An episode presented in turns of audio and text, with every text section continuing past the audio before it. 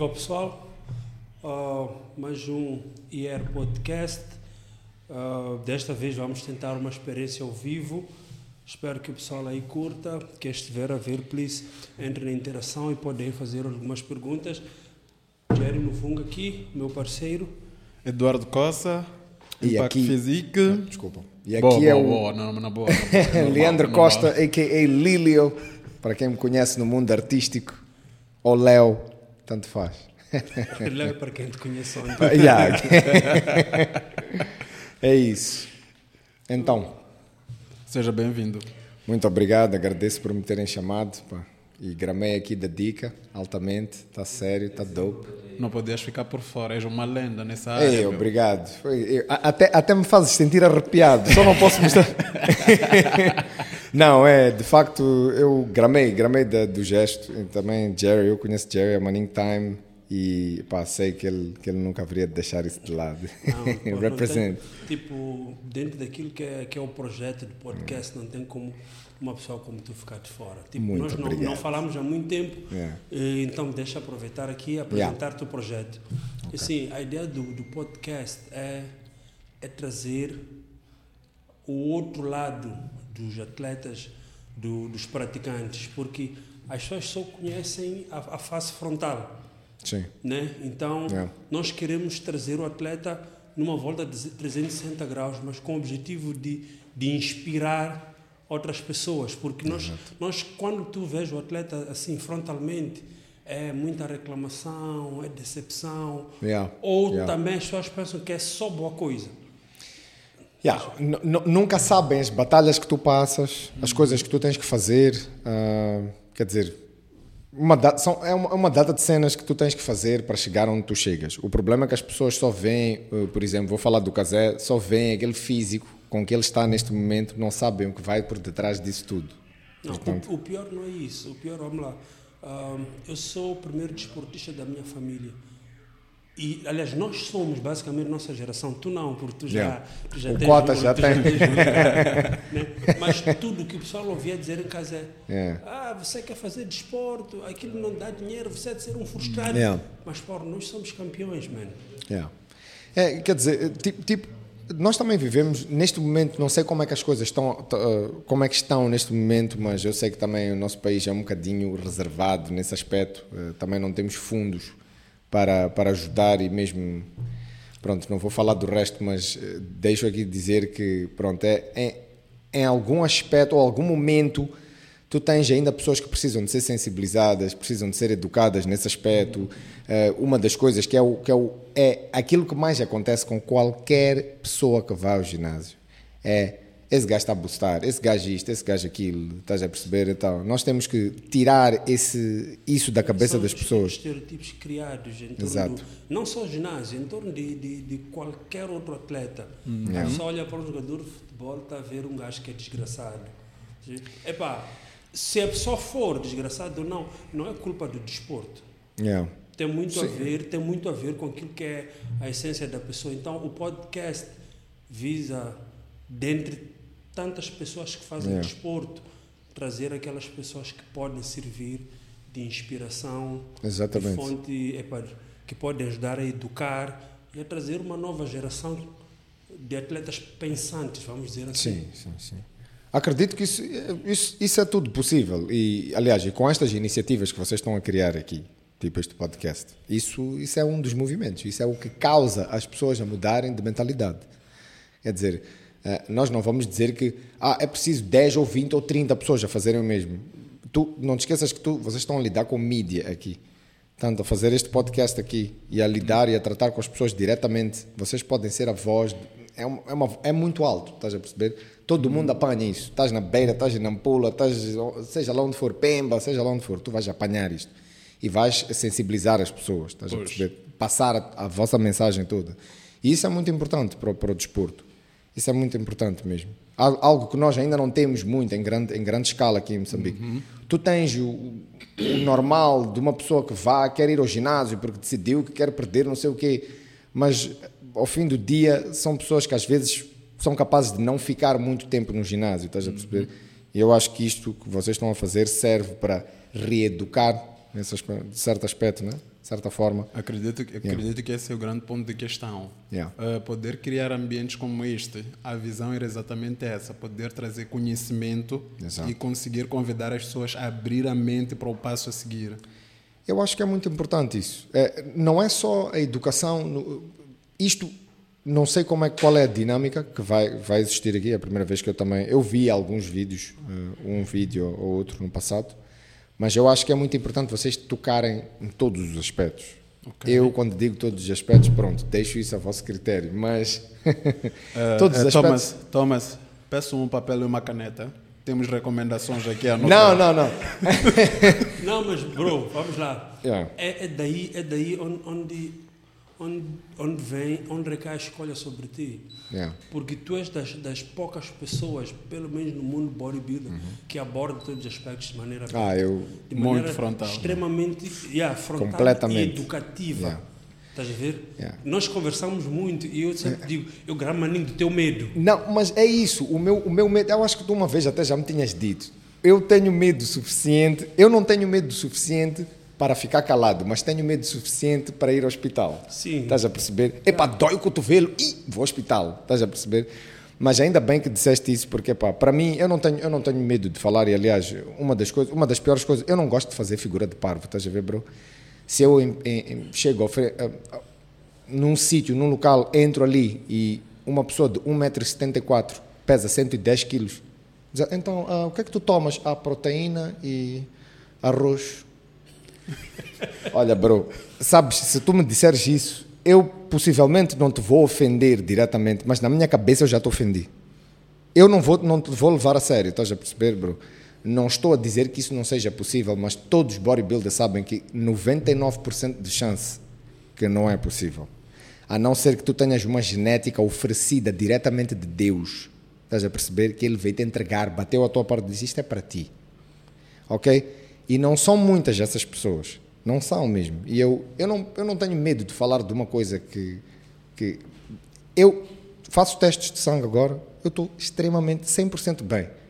Estás a perceber? Não tenho medo de falar essas coisas, porque para mim vale mais uma pessoa educar aqui neste podcast, o que tu vais fazer amanhã do que tu ias procurar no Dr. Google. Dr. Google mata-te e mata pessoas aqui na cidade. Por isso a maioria dos telefonemas que eu recebo é eu preciso de ajuda com isto. Mas ok, o que é que queres fazer? Não é o que eu quero fazer, é o que eu já fiz, mas agora tenho mamas. E eu digo, você está a ligar para mim depois do acontecimento? Depois do caldo entornado.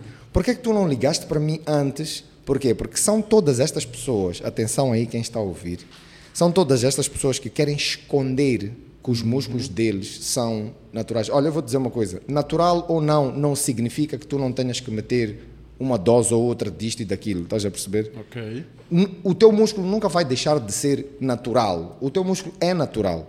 As pessoas não entendem a quantidade de trabalho que vai por detrás de tudo o que tu fazes no ginásio, sejas tu um atleta, fisiculturista, ciclista, tu podes estar a meter o que tu quiseres meter, mas ao fim do dia, bro, em casa, tu também és cheater noutras maneiras, estás a ver, bro? Portanto, não aponta o dedo, não te esqueças. Há uma coisa que se costuma dizer, enquanto tu apontas o dedo assim, não te esqueças que existem 3 a apontar de volta para ti. Estás a perceber? Mas, bro, ok, vamos lá. Nós normalmente achamos que todo mundo nos conhece, né? Yeah. Então, nós aqui já entramos a chutar o papo. Yeah. Eu vou puxar o papo ao princípio. Léo, please, apresenta-te lá para o pessoal. Yes. Para o pessoal que não te vai não dizer quem é aquele mulungo. É maninho. Ok, meu nome é Leandro Costa, conhecido por Léo, aqui muita gente conhece por Lílio. Eu sou produtor musical já desde 2003, produtor principal da banda DRP. Comecei assim, sempre gostei da atenção, sempre fui uma pessoa que gostei de tudo que tem a ver com... filmes, música, tanto que eu me direcionei mais para a música, porque foi aquilo que eu pude aprender. Portanto, eu, entretanto, depois disso, ao longo de uns anos, tirei produção musical e engenharia de som, e depois houve um dia que eu decidi entrar no ginásio e perder as gorduras que eu tinha, como qualquer outra pessoa que entra no ginásio. Eu, para mim, tinha aquela ideia de perder isso, mas pronto. Entrei e depois juntei-me ao mundo dos bodybuilders, que foi uma coisa que eu sempre quis fazer. Meu tio, já na época dos 80, já fazia isso. E eu sempre olhava e dizia, ei, eu tenho que ser igual a ele. Então comecei a treinar em janeiro de 2010 e depois comecei a adorar o desporto e fui fazendo por aí para frente, né? Fui aprendendo sozinho e com muita ajuda de muita gente, graças a Deus, na altura, na África do Sul. Isto tudo em Cape Town. Mas é isso. Mas, Léo, tu fizeste curso de personal trainer? Sim, fiz. Uma dúvida que eu sempre tive. Eu acho que tu foste para lá para fazer o teu curso de engenharia de som, mas acho que tu não querias voltar. Eu não queria voltar. Então foste inventando outras cenas para parar, foste aproveitando o tempo que estavas. É assim, a África do Sul é complicada por várias razões. Estrangeiros, eles já não são muito amigáveis, especialmente para os moçambicanos. Eu vou-te contar uma história aqui muito rapidamente. Eu, quando fui pedir visto, como é que se chama aquilo? Aquilo é o quê? Home Affairs. Eu estava com a minha namorada na altura. Ela com passaporte português, deram visto. Ela no mesmo curso que eu, na mesma universidade, tudo, juntos, eu e ela juntos, a saberem que nós estamos juntos. Deram visto de 3 anos a ela, a mim deram de 1, por causa de ter passaporte moçambicano. Estás a perceber? Okay. Então, são essas coisas que, pronto, eu gostaria de ter ficado lá um time. Estás a perceber? Só que, eu fui, tirei engenharia de som e produção musical, depois ainda tirei 4 anos de gestão turística e depois ainda tirei personal training. Não, eu já estava no segundo ano de universidade de gestão turística, eu já sabia que não queria aquilo, porque eu já estava muito, muito enterrado no mundo do bodybuilding. Eu não na minha cabeça eu não sabia, aliás, eu não via, tipo, impossível. Era tão impossível uma pessoa imaginar eu parar de treinar, estás a perceber? Ei, para mim era o fim do mundo isso. Mas é interessante isso. É. São muitos cursos em uma só pessoa. Vamos lá direcionar. Por que uma coisa e não outra, e depois outra coisa, depois e no meio de uma outra? Vamos lá separar em pontos. Eu aqui em Mose, 2003, eu comecei a fazer beats, né? Aliás, shout out El Puto. El Puto veio para a minha casa com um dos melhores amigos dele na altura, Tiago, que era meu colega de escola. Ele chegou na minha casa com Fruity Loops, ofereceu-me Fruity Loops para eu começar a fazer beats. Entretanto, vou cortar um bocadinho a história. Fui fazendo música e a minha mãe sabia que eu não gramava maninho de estudar, bro. Esse way de malta, geografias, isso não era comigo. Eu sou entertainer, estás a ver, bro? Eu gramo de entreter as pessoas. Okay. Estás a perceber? Eu gosto de atenção. Eu gosto mesmo. Tu dares-me pau, eu gramo. Eu pões-me num palco com 1.000 pessoas ou 10.000 pessoas, eu gramo disso. Então, é a minha cena, estás a ver? Uhum. E escola, é assim, eu não estou orgulhoso disto hoje, mas também não estou infeliz. Não sou nenhuma pessoa infeliz com isso. Mas eu, entretanto, fiz a cena da música, comecei a fazer beats. Depois a minha mãe ofereceu-me, graças a Deus que eu tive possibilidades da minha mãe me oferecer um curso de produção musical e engenharia de som, Cape Town. Eu fui para lá. Só que eu era miúdo, mano, eu tinha 19 anos, estás a perceber, 18, 19 anos. E naquela altura tudo fazia sentido, para um puto de 19 anos tudo faz sentido, estás a perceber? E ainda por cima, mimado como eu era, estás a ver, a minha cota dava umas cenas, eu ia para lá, tudo numa boa. Chego ali, vejo que o mundo cá fora, especialmente no continente africano, não é muito amigável, pois, no que diz respeito. Vocês sabem como os cotas aqui são. Seja lá quem eles forem, basta serem daqui. Estás a perceber? Tu dizeres a tua mãe, mesmo eu, a minha mãe não era uma pessoa que aceitava isso. Eu dizer, eu quero ser ator, ou minha mãe, ei, ator o quê? Música, ou é médico, ou engenheiro, ou não sei o que, estás a perceber? Tem que ser empregado. Estás a perceber? Exatamente. É isso para uma pessoa aqui. É o que elas veem. Tu és o quê? És músico. Ok, mas não fazes mais nada. Eu não, eu só sou músico. Ok. Clássica. De repente chega alguém. Tu és o quê? Médico. Senhor doutor, engenheiro. Estás a perceber? É isso que acontece. Então, eu fui muito pressionado pelos pais da minha namorada na altura a seguir uma coisa que eu... portanto, meu pai fazia turismo, né? Uhum. Então, quer dizer, não estou a dizer que foi muito pressionado, mas foi meter alguma pressão para eu ir fazer um curso superior. Existe sempre aquela pressão social. Exatamente. Então, eu fiz esse curso de gestão turística. O meu cota fazia isso aqui. Estás a perceber? Só que eu, muito rapidamente, descobri que eu não gramava daquilo. A minha vida estava direcionada para outros fins. Quando eu apanhei bodybuilding, para mim foi... Eu acho que nunca tive algo tão forte de emoções, em termos de emoções, como bodybuilding. Eu sempre olhei para o meu corpo, nunca gostei do meu corpo, tinha vergonha de tirar a camisa quando ia para a piscina, estás a perceber? E tipo, eu disse, eu tenho que perder essa gordura, porque na minha cabeça eu pensei que isso seria igual a arranjar mais mulheres, estás a perceber? Ou ter mais atração feminina, nesse caso. Só que como qualquer bodybuilder, até tem vocês dois... Já agora resultou? Mais ou menos, não é sempre, não é aquilo que a gente imagina, vocês sabem, vocês sabem. Como. Mas um bando de cabrões. Sim, Ouve, aí está, isto é engraçado, costuma-se usar isto muitas vezes, e é verdade, é que eu não digo que é mais ou menos verdade, é verdade, tu tens 90% da atenção é de homens. Tipo, tu és capaz de estar na praia, isto aconteceu várias vezes, e atenção, um facto muito engraçado, a água em Cape Town é muito gelada, mais gelada do que é na Europa. Na Europa eu digo mais naquela área de Portugal, né? É mais gelada lá. Então o que é que acontece? A água gelada estica-te os músculos. Então um gajo quando fica ao sol, o músculo abate um bocadinho. Eu mandava um mergulho, pá! Estás a ver? Os músculos levantavam logo. Então eu gramava disso. Eu andava pela praia para trás e para frente com os meus bradas, malta guebas, shout out guebas aí, também aqui de Mose. Andava com eles no meio da praia e tudo mais. E quem vinha ter comigo, quando eu estava assim abaixo de 8% de gordura, 7, 8, estás a ver? Eram sempre, ei bro, vocês sabem como é que essas cenas são. É sempre o homem. A mulher até é capaz de estar a olhar para ti, mas não comunica isso. Uhum. Sim, elas não interagem. Yeah. Então, olha, foi essa cena que me fez começar a treinar. Uma grande razão pela qual foi a atração feminina, né? Que eu criei essa cena para mim, só que não resultou muito bem e eu acabei apaixonando-me pelo desporto e a minha competição era o próximo bodybuilder. Eu já nem queria saber. Só chega aquela altura em que tu já viste six-pack tantas vezes, dizes, eu agora quero ficar big. Então o que é que acontece? Tu entras no ginásio para ficar bonito fisicamente, só que o que é que acontece? Tu chegas àquele ponto, cansas de ficar naquele ponto e já começas a arrebentar, então já começas a ter as pessoas a olharem para ti de tipo, tipo as mulheres a dizerem, não, isso aí, bro, és maninho big, só que na tua cabeça, exatamente. Eu quando dizia, bro, estou no caminho certo. Não, mas é isso mesmo, é aquele way de, estás a entrar na discoteca, os teus bradas estão à frente, tem pitas a dançar, encosta, ele olha, dás o encostão à pita, olha, tipo, um dólar, o que é que se passa? Eu do quê? Não, ficam com medo. Eu, estou a fazer algo de certo. Mas ok, bro, é isso mesmo, é essa pequena história que eu queria dar aqui, deixar ficar aí. Léo, tu competiste algumas vezes quando estavas na África do Sul. Eu lembro-me quando tu vieste para cá. Sim. Acho que tanto tu como Alvin, as pessoas...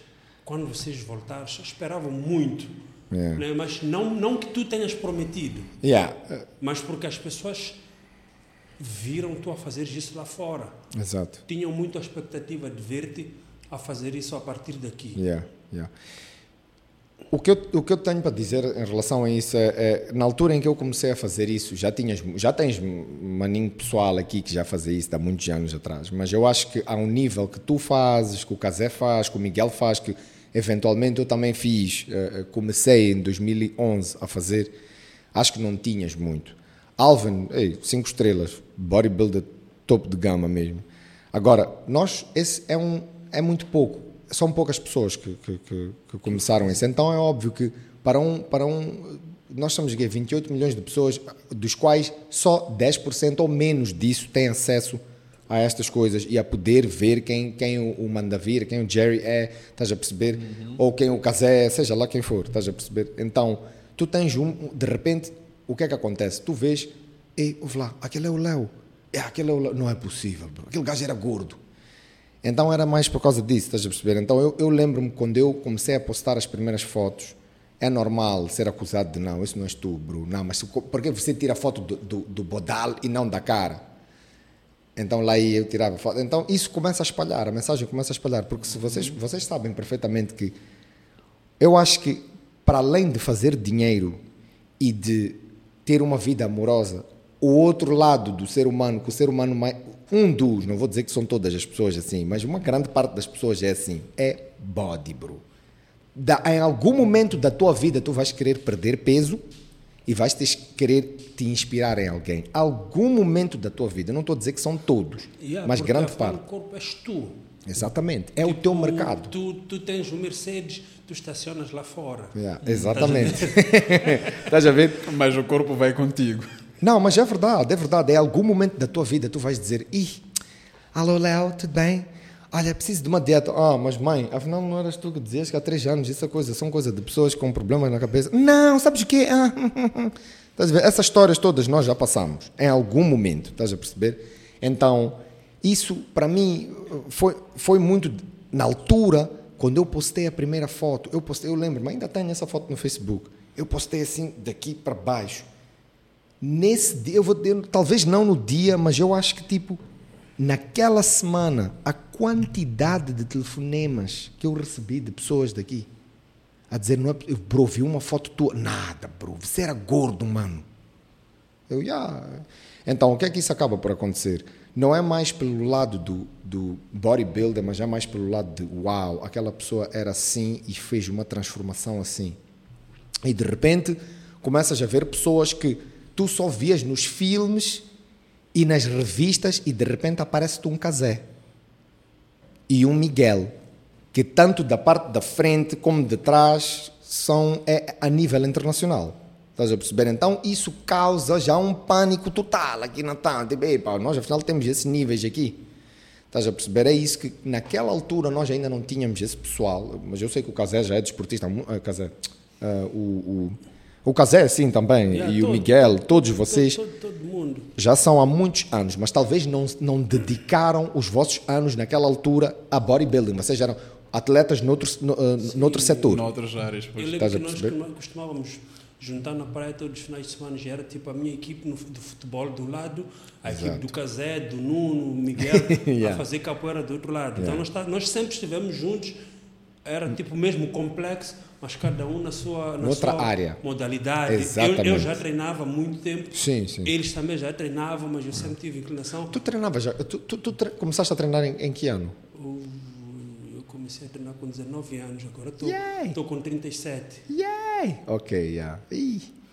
Então, longa história. Se eu vos pudesse mostrar uma foto de como o que me fez eu entrar no ginásio. Então, eu fui passar fim do ano 2009 para 2010. Eu fui passar fim do ano. Não. Yeah, não é essa aí. Has de ver. Há uma foto que eu estou assim com o cabelo comprido e com uma barriga nada a ver. Uma barriga. Yeah.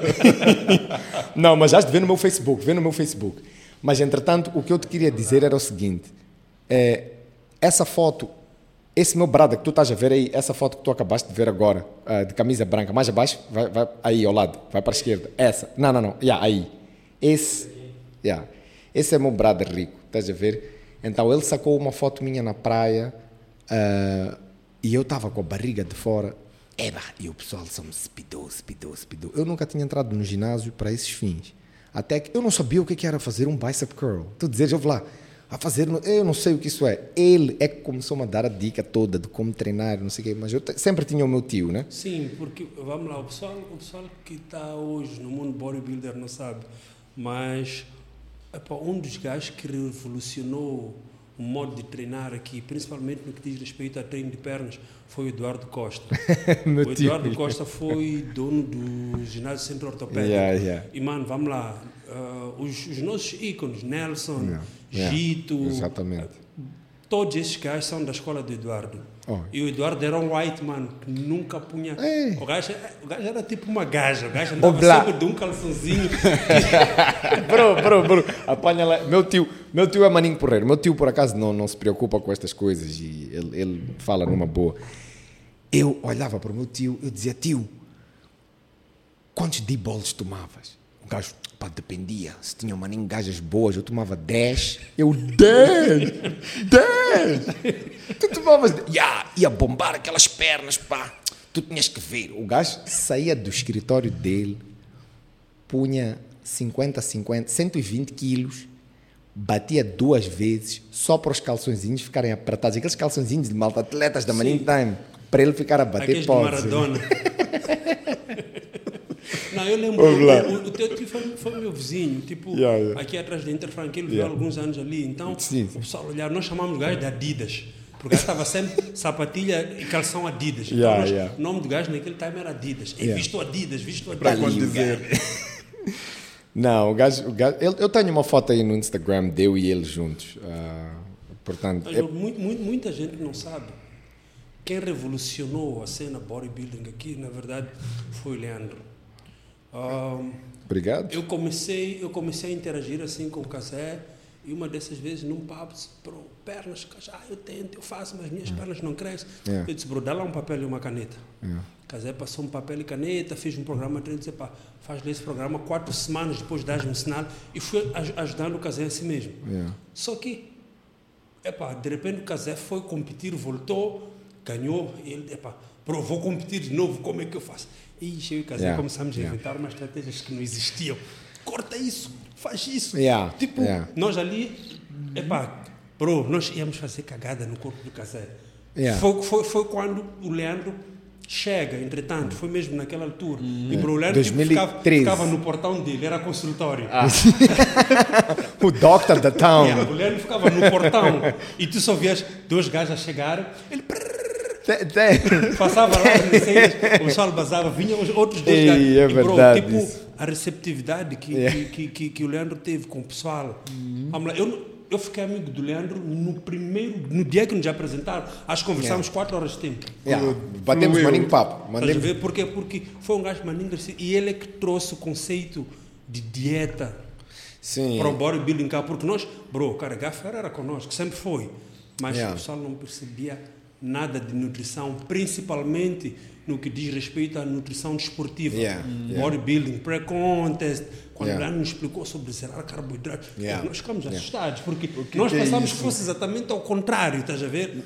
Tipo, dias antes da competição, tu metes maninho carbs, e quando chegar o dia da competição, tu tiras o carbo, ficas só com aí chega o Leandro, não, é ao contrário.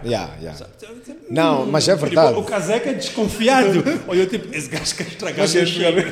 Não, mas é verdade. Tu quando estás habituado a fazer uma cena toda da tua vida e chega alguém e diz, bro, isso está errado, tu desconfias primeiro. É normal desconfiar, como qualquer pessoa, porque tu sabes que é tão difícil chegar onde tu já chegaste. Você estás a dar ouvidos a uma pessoa daqui para aqui. É chato, estás a ver? É tipo, será que eu vou fazer essa cena? A questão da dieta é onde praticamente todo mundo falha, bro. Não estou a falar das pessoas que são geneticamente... abençoadas. Essas pessoas mas são... mesmo elas falham porque não tiram tudo daquilo que é o seu potencial, exatamente, claro, pela falta dessa disciplina. A dieta é muito importante, são os macronutrientes, é o que eu costumo dizer em maneira mais simples às pessoas. Tu, como é que tu vais pedir? Tu acabas de comprar um carro, o carro não tem gasolina no tanque, tu metes a chave na ignição e estás a dar murros no tabuleiro do carro porque o carro não liga. Se tu não meteste gasolina, é o que eu digo às pessoas. Tu tens que meter macronutrientes, a.k.a. gasolina, no teu corpo. Os teus macronutrientes mais importantes é carboidratos, proteína, fibras, estás a perceber? Gorduras, estás a perceber? E as pessoas não entendem isso. Todo mundo quer fazer uma maneira e depois querem fechar. Depois, às vezes, até o treinador dá a dieta, a pessoa faz a dieta durante 3 dias e ela sozinha acha que aquilo vai lhe engordar.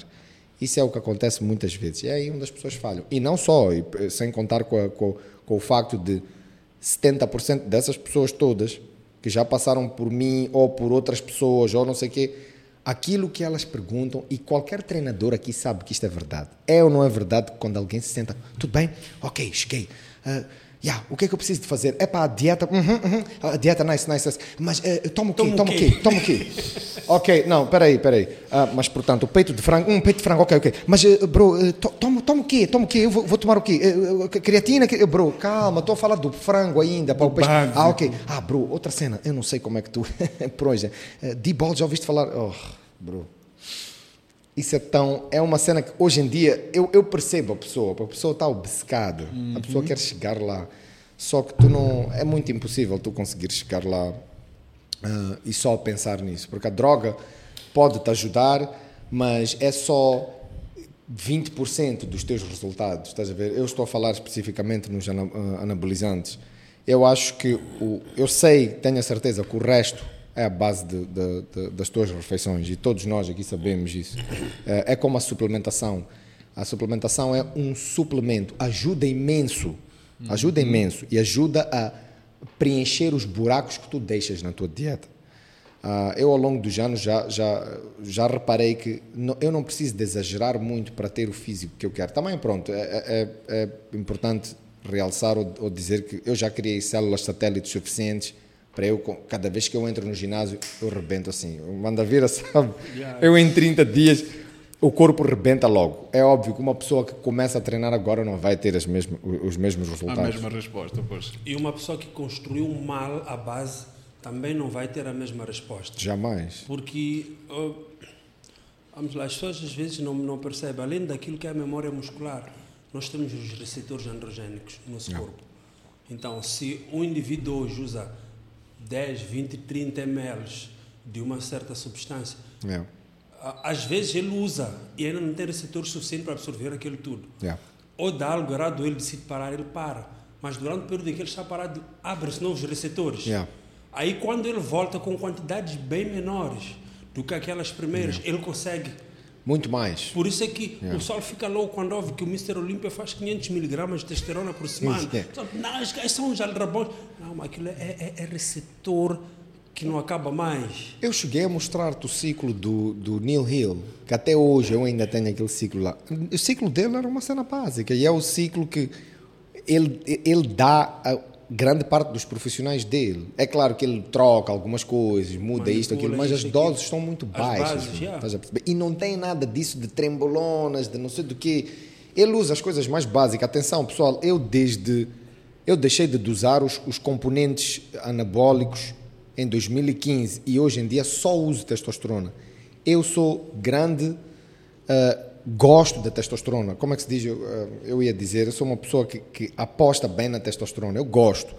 Infelizmente, para quem está a ouvir agora e qualquer pessoa virá dizer, isso é um tabu, só que infelizmente as pessoas não sabem que nos últimos anos os médicos que têm estado a prestar atenção e a estudar um bocadinho mais da testosterona têm começado a ver que, espera aí, afinal isto não é o bicho de 7 cabeças que todo mundo diz que é.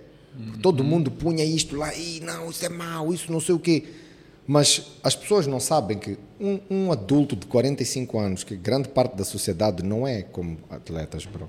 São pessoas sedentárias que vão trabalhar. Estás a extrapolar, 35 barrigudos. Anos, com o nível de vida que nós temos hoje, 35 anos. É 35 anos. O pessoal da nossa idade. E depois tu vês, tem filho de 8 anos. Pai, vamos jogar. Pai está sentado na mesa, assim, barriga, a mudar canais. Vai lá brincar com o teu primo aí. Chuta, ele ali mesmo sentado. Mas se eles soubessem que um adulto dos seus 50 e tal anos, por causa da vida que leva, maus hábitos alimentares e fumar e isto e aquilo, ajudar com testosterona. Atenção, pessoal, estou a falar de ajudar com testosterona a nível médico e... Sim, o pessoal não está aqui a aconselhar. Okay? Eu não estou a aconselhar. Exatamente. Isto obviamente. Aqui não é portanto, prescrições nenhumas. Eu não sou médico, nem estou a querer dar ideias a ninguém. Isto foi o que eu fiz, é a minha experiência. Portanto, as pessoas que depois vão ao médico e suplementam com testosterona reportam uma qualidade de vida muito mais alta. Conseguem se levantar e ir brincar com os filhos. Vida sexual em casa muito melhor, assim, melhor de longe mesmo. Uma data de coisas da parte positiva que a testosterona tem. E eu só uso, voltando ao assunto, testosterona nos últimos anos. Tanto só uso testosterona para treinar, como também uso para a minha vida normal. Doses adequadas. TRT. Testosterone Replacement Therapy. Então, para mim, isso traz-me uma qualidade de vida boa. Eu tenho 34 anos. Não sou uma pessoa de muito mais velha, não preciso de suplementar com testosterona, mas também é preciso dizer que eu sei fazer as coisas, por isso é que eu hoje estou aqui. O último ciclo de testosterona que fiz foi relativamente a quase 8 meses atrás, deixei de fazer, mas eu faço as coisas bem feitas, eu não vou ao Dr. Google, que é o que a maioria das pessoas fazem. Pois. Porque eu, em primeiro lugar, Mandavira sabe, eu não tenho problemas em falar as coisas e dizer o que eu uso e o que deixo de usar. Por isso, eu não tenho medo. Tu vens ter comigo, as pessoas até às vezes assustam-se. Ei, bro, o que é que tu tomas? Já dou boost. Logo, não te conheço de lado nenhum, já te disse. A pessoa fica tipo, és maninho honesto. Eu, bro, Eu não vou ficar a fazer figuras estúpidas, estás a ver? Mas eu uso, só que eu posso te dizer, meu, queres? Eu vou-te dar. Quero ver tu a ficares igual a mim daqui a 3 meses. Não vais conseguir, mano. Porquê? Porque tudo isso tem sabedoria, tem a parte da dieta que as pessoas não fazem, é para esquecer. Para além da dieta, as dietas, vocês aqui sentados aqui sabem perfeitamente que, bro, não é só o aspecto físico, é o bolso. E é um nós sofremos, mano. E nós sofremos. Nem vou falar da suplementação, eu só falo da alimentação. Ter que comprar quilos de frango, quilos de batata. Uma coisa que na vida normal de um ser humano é barato, tipo batata doce. É barato, meu. Um bodybuilder começa a ver que eu lá, calma aí, eu gastei 5 paus em batata doce este mês. Estás a ver? Para uma pessoa normal... Mas sabes uma coisa, Léo? A alimentação é uma coisa cara, sim. Mas se tu fores a ver, a maior parte das pessoas que decidem fazer uso de recursos ergogénicos são pessoas com condição para fazer dieta, condição financeira pelo menos. Uhum. O que acontece é que ninguém quer trabalhar duro, ok? Essa é que é a verdade. Easy way out. Yeah, ninguém quer trabalhar duro, ninguém quer sofrer a dieta 5, 6 refeições por dia, okay? Ninguém quer ir para o ginásio 4, 5 vezes por semana e treinar certo. Não é chegar a treinar aquilo que dá prazer. Yeah. Aquilo que eu gosto, não. Chegar lá, treinar sério, ser deadlift, fazer deadlift. São 10 séries, fazer 10 séries de deadlift, não conversar. Ninguém quer fazer isso. Bro, e tu sabes porquê? Vou-vos fazer uma pergunta. Qual é a altura do ano em que o ginásio está mais cheio? Agosto. Os gajos chegam na minha camiseta, está escrito em estrutura de lei mágico. Um preparador para o verão. Não, começa a dizer, mas coach, eu tenho 6 semanas, estás a ver esse shape? Não, eu vou lá, bro. Estou a bazar para a ponta. Quando? Dia 22. Achas que eu... Bro, estamos em novembro, dia 25, mano. Qual é a dica, bro? Não, mas eu posso... Não. E o famoso, o que é que eu posso tomar? Mas o que é que eu posso tomar é o mais famoso. Esse aí, esse bate todos. Mas é assim, eu acho que, pelo menos, não há problema nenhum em uma pessoa que não segue o mundo, porque é assim, nós também não precisamos de ser nazis e dizer que não, bodybuilding. É assim, né? Existem pessoas que não querem essa vida. Elas só querem ficar bonitas durante um tempinho e depois pronto, viver. Tudo bem, eu acho que não tem stress nisso. Agora, tu costuma-se dizer, e qualquer bodybuilder sabe disto, tu não vais andar a meter coisas no teu corpo. Em primeiro, se não sabes o que estás a fazer. Pois. E depois, segundo, para quê? Para ficares nice no teu dezembro e não sei o quê, acabou. Para mim, isso não faz muito sentido. Eu prefiro... Quer dizer, eu estou aqui a falar, mas eu sou das pessoas que vocês sabem, que mais... Todos os anos eu paro de treinar. Porque ou é pelo ombro, ou é pelo joelho, ou é pelo hamstring. Desta vez foi o braço e a perna. E agora foi esta hernia. Mas, de qualquer das maneiras, estás a perceber, isso são... As pessoas não estão ainda muito educadas nesse aspecto. E é aqui onde... este vosso show vem, que anima, porque se as pessoas virem que as pessoas não têm medo de falar as coisas, tu has de ter muita audiência. Eu não venho para aqui para andar a esconder coisas, eu hei de vir para aqui para explicar as coisas bem explicadas, o máximo que eu puder explicar. Estás a perceber? Nessa, Léo, mas vamos lá, eu quero que o pessoal perceba algumas coisas, que eu também tu vens do primeiro mundo do bodybuilding. A África do Sul é o primeiro mundo do bodybuilding. Pro Arnold competiu na África do Sul. Sim. E qual é o show que tinha lá nos 70, nos 60, 70? Era alguém? Era Mr. Não, era... não era Olímpia. Universe, foi aí.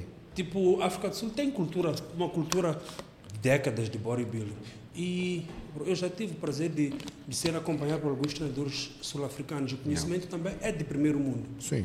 Então, tu vens do primeiro mundo, bro, e vens com aquela cena toda, tu vens com o mindset e chegaste aqui e era tudo mato. Foi difícil, porque tu tens aquele pilar, quer dizer, eu não cheguei aonde eu cheguei sozinho. É claro que sempre tive, shout out, obviamente, ele não sei, mas não há de estar a ver, mas Riyad Adams... Ele é familiar do Shamin Adams. Vocês com certeza já viram o Shamin em algum lado. Ele é um dos pioneiros também na África do Sul. Ele costumava aparecer nas capas de todos os produtos USN.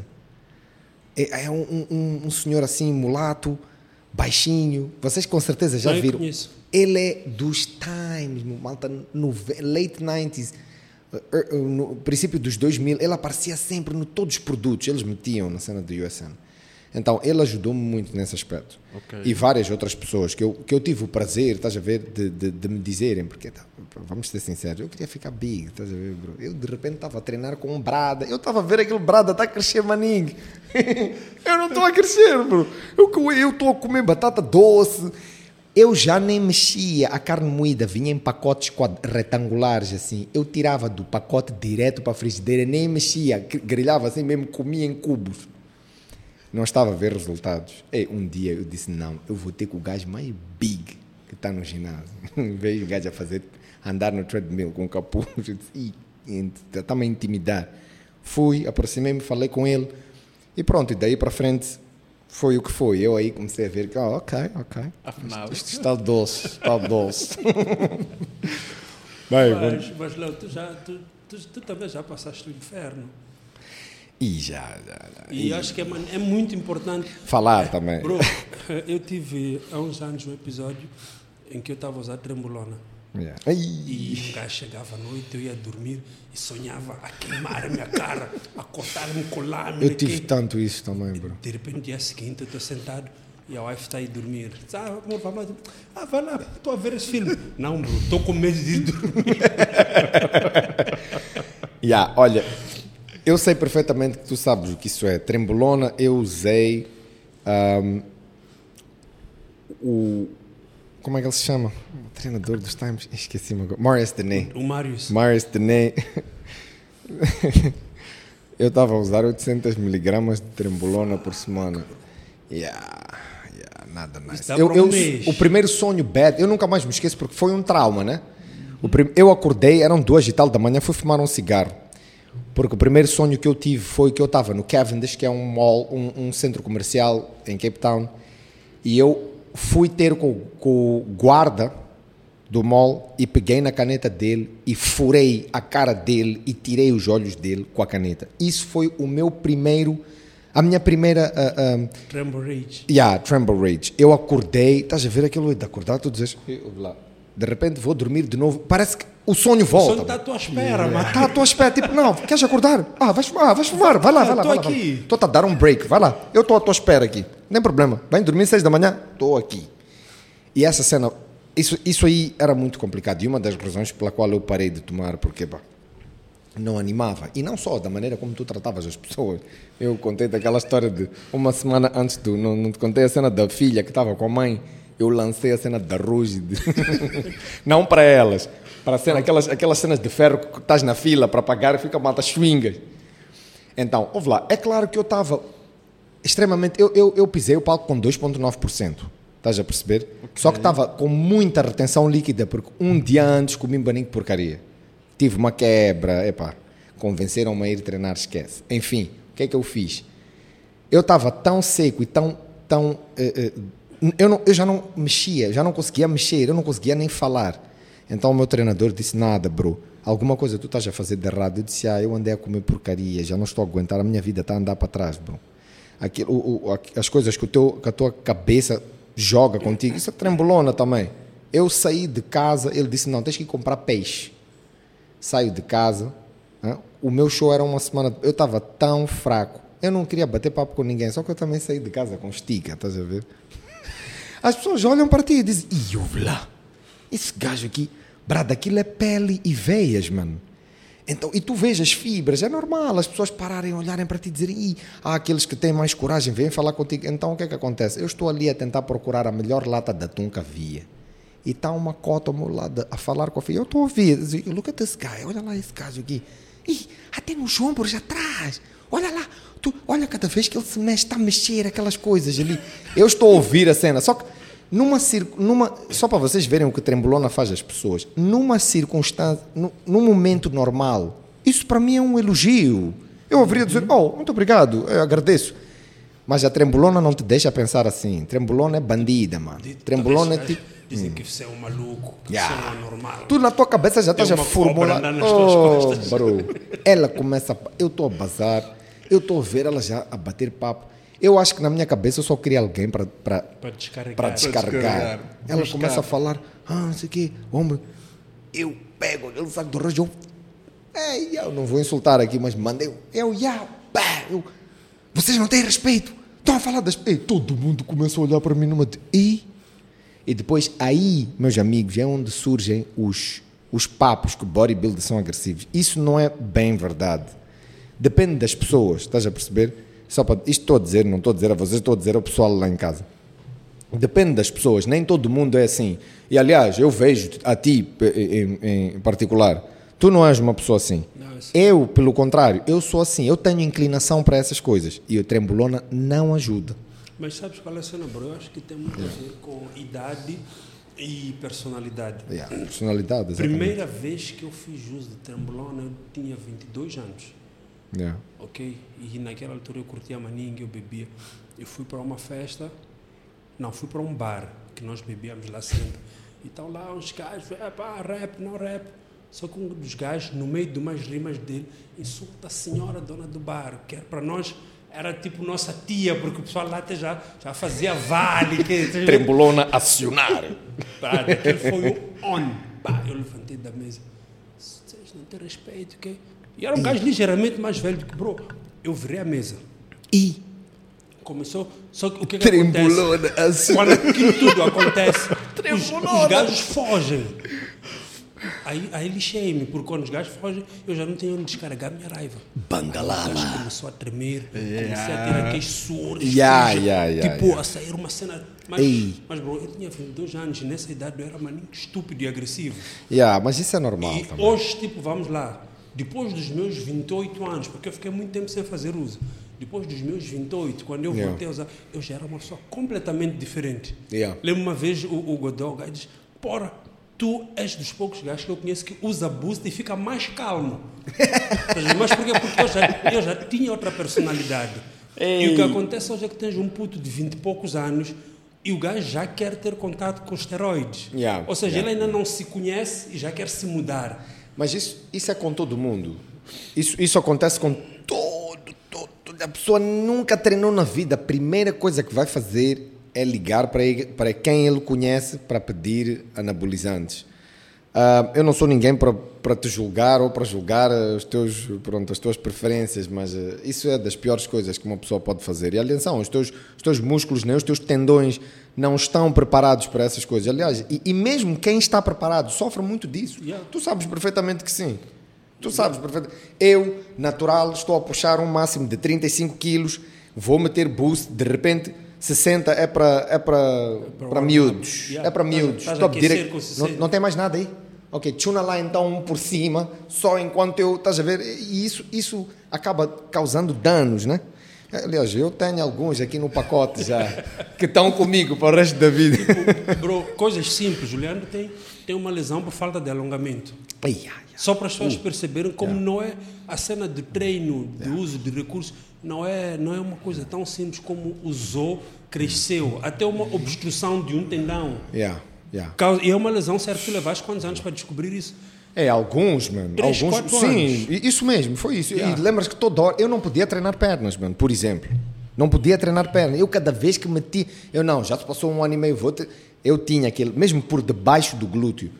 E uma data de outras coisas. Por exemplo, eu cresci tão rápido, de tal maneira, no meu braço direito, que o músculo empurrou o tendão para o lado. Ou sei lá, eu nem sei explicar isso bem. Se tiver algum médico em casa, surrar-me, please, sorra lá.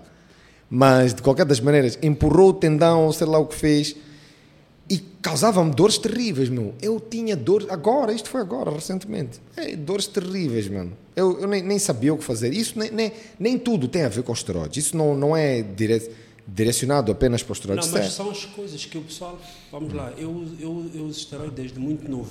E como todo mundo, eu aprendi primeiro... Eu primeiro achava que sabia treinar, depois aprendi a usar esteroide. Só depois é que aprendi a treinar e a fazer dieta. E era por indução, porque primeiro os gajos mais velhos, tu ias pedir dica, nunca diziam nada. Essa cena educativa que o pessoal faz hoje em dia, há muito tempo não havia, ninguém usava nada. Era tabu. Só que aí aparece um cota, 48 anos, cota moçambicano, por acaso, que vivia fora, 48 anos, o gajo chamava-me de Jusina, porque eu trabalhava no ginásio da Jusina. Ok. E eu que era o spotter do gajo, né? Yeah. Eu estava sempre ali no El, porque o gajo estava lá, Jusina. Você sabe o que é isso aqui? Bangalala. Eu não, gajo, ok. Não. Amanhã eu vou trazer uma seringa, vou puxar um pouco disto. Vou te dar, para você me ajudar bem.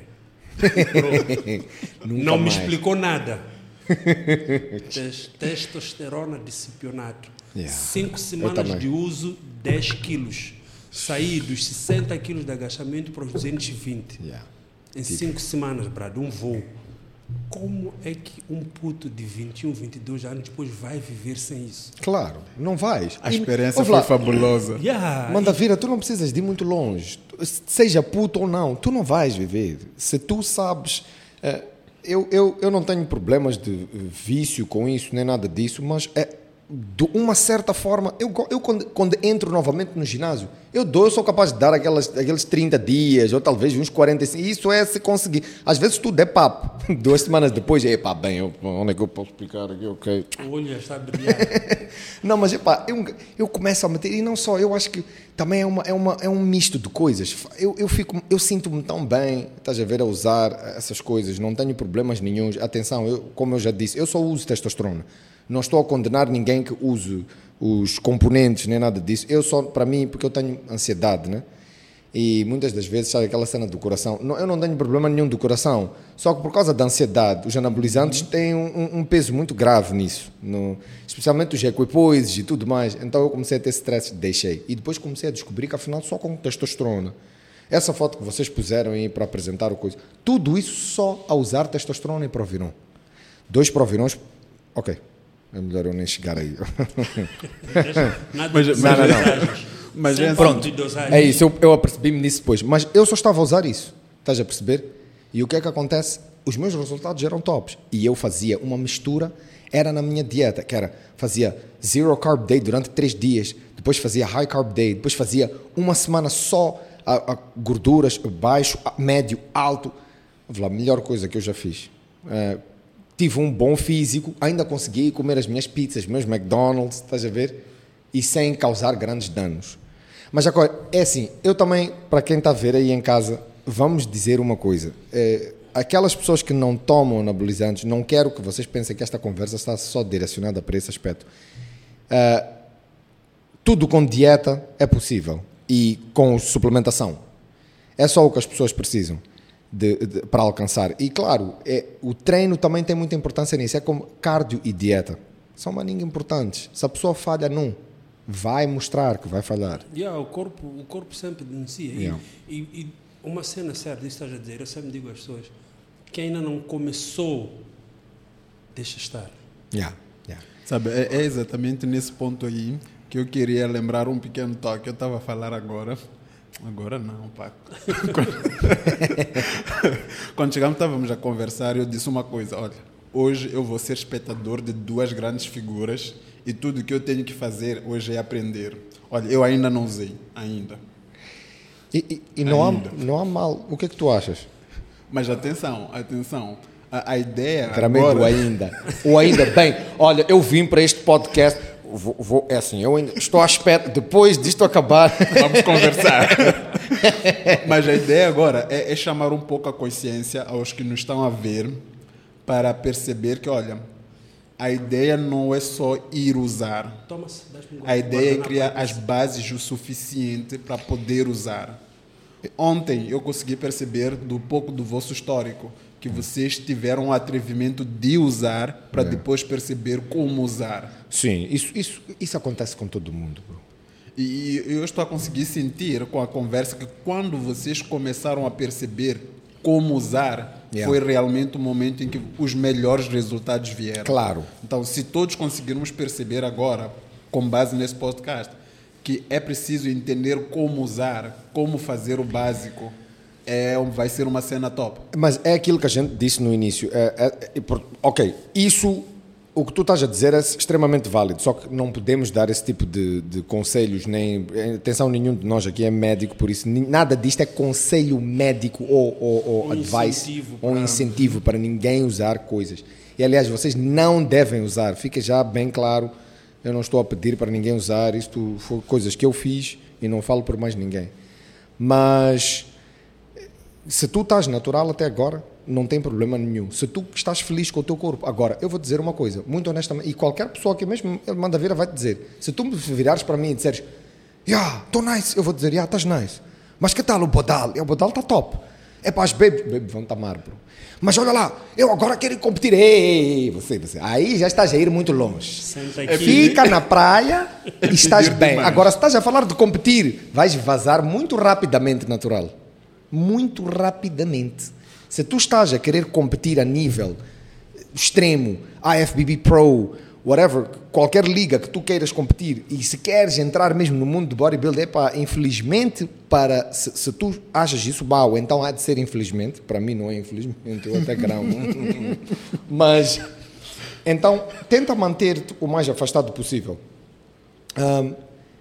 Se tu estás bem, como tu estás, numa boa. Agora, se tu queres levar o teu físico aos extremos, yeah, por que não? Eu não acho, eu não vejo mal nisso. Eu tenho, assim, bro, como ele disse, nós começamos a usar tudo de maneira marginal. Sim, como eu estava a explicar aqui, a mim foi tipo, brada, amanhã eu estou a trazer a cena. E o Cota trouxe a cena e comecei. Mas eu fui crescendo, fui estudando. E, brada, eu por ano, eu faço exames 3 vezes. Yeah. Tipo... tem um monte de exames que a pessoa precisa fazer antes de começar a usar, durante o Sim. uso, depois do uso, que são cenas extremamente importantes. Yeah. E os exames médicos não são baratos. Cada vez que eu tenho que fazer um exame, são no mínimo 12 a 15 paus que um gajo gasta com isso. Ixi, yeah, okay? Mas é verdade. E outra cena, eu tive a sorte, vamos lá, de genética africana. Yeah. Eu tenho filhos, mas a dada altura, quando eu comecei a perceber, eu comecei a fazer espermogramas. Yeah. Okay? O people em casa talvez não saibam o que é um espermograma. Tu vais no hospital, yeah. Chegas lá, são 3 paus.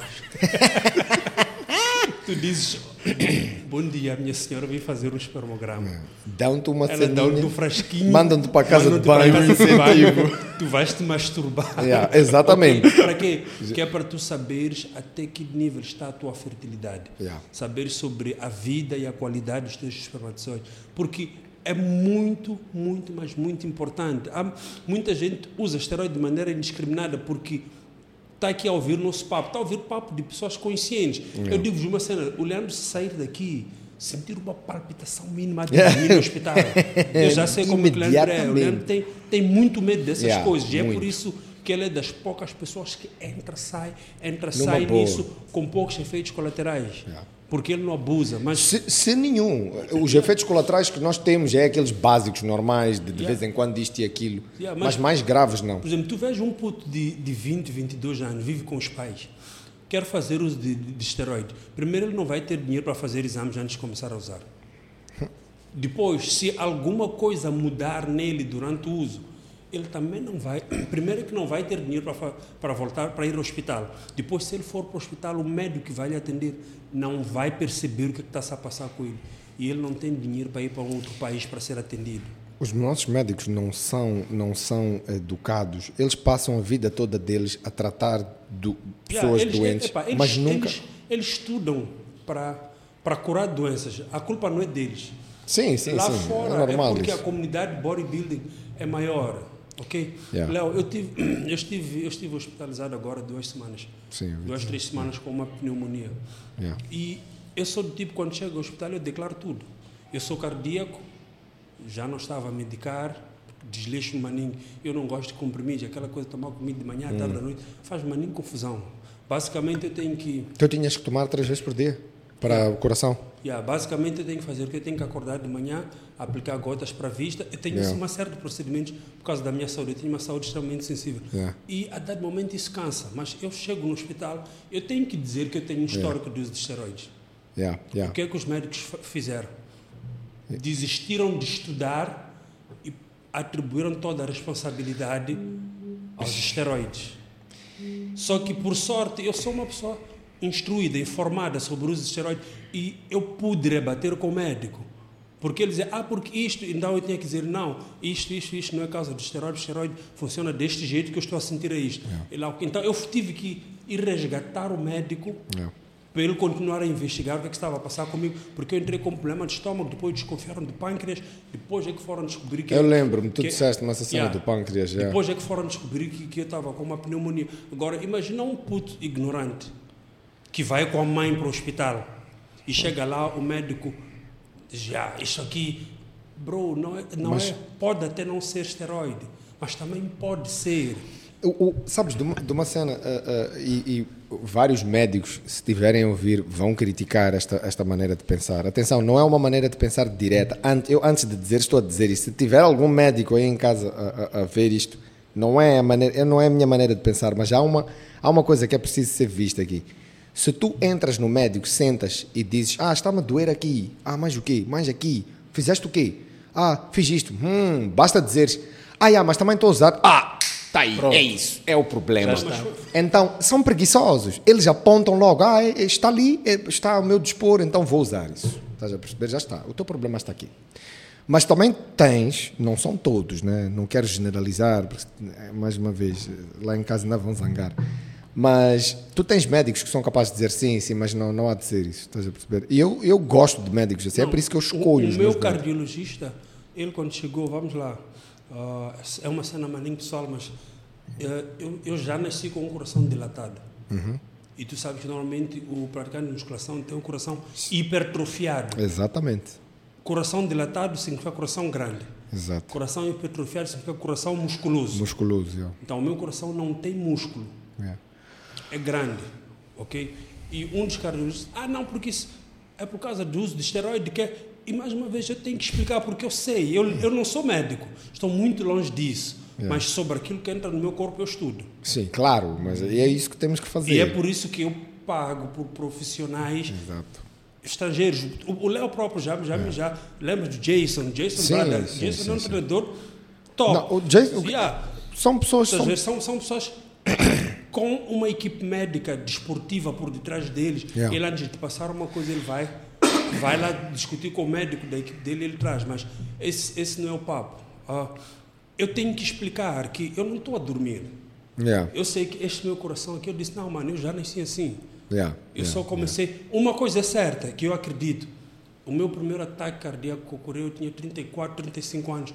Talvez, se eu não fosse usuário de esteroides, só teria aos 45. Talvez, já. É isso as pessoas têm que perceber. Há coisas, há sintomas que nós acabamos sentindo bem mais cedo.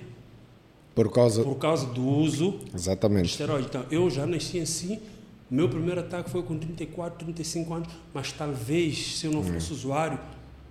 Podia ser aos 40, mas talvez também não vivesse até aos 45. Yeah, aí então, está. Essas contas são contas maninho complicadas, mas essencialmente as pessoas precisam saber que podemos estar aqui a falar muito, mas não é doce, mas também não é veneno.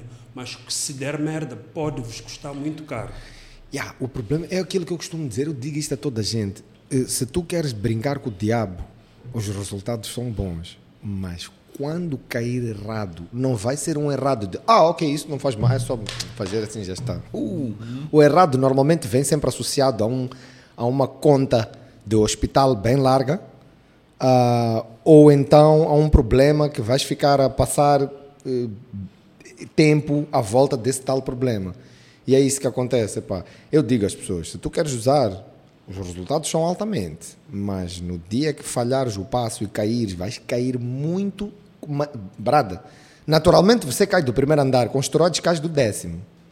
Se cair mal, cais mal, muito mal. Agora, é só tu rezares para não caíres dessa maneira.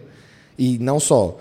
É o facto das pessoas irem ao Google, ouviu dizer que não, porque o fulano tem uma coisa que é parece que ninguém sabe, até hoje, 2021, em Maputo. Eu usei isto.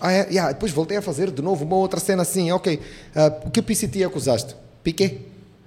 Que em português é TPC. Tratamento pós-ciclo. Qual é o TPC que usaste? TPQ. O que é isso? Uau, grave, risca zero. No exame chumbaste. Tiveste menos 1%. Estás a perceber? Isso tu estás a brincar com o teu ciclo hormonal já quando estás a usar os esteroides. Só que é muito, muito importante tu fazeres isso. O TPC está sempre junto a um ciclo de anabolizantes, estás a perceber? E é uma coisa que as pessoas aqui não sabem, mano. Não sabem, ainda hoje, ainda semana passada, eu estou a falar com as pessoas, ninguém sabe o que isso é, nunca fizeram isso, só as pessoas que estão mais dentro do assunto é que sabem. E depois não só, tu também tens aqueles que dizem, quanto é que custa isto, Kiko?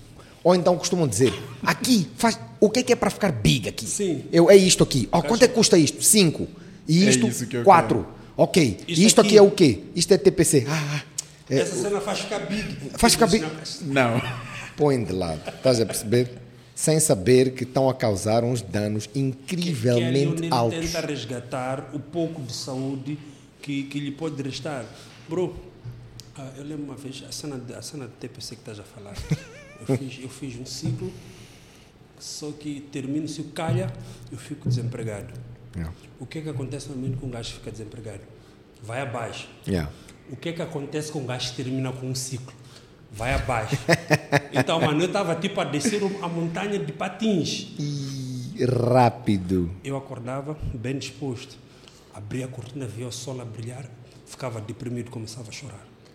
É isso, aconteceu comigo, maninho. Yeah, tu estás a ver um filme, quando beijam-se, tu ficas todo emocionado, de repente ouves junto, estás a chorar. Bro, não. No mesmo filme, no mesmo instante.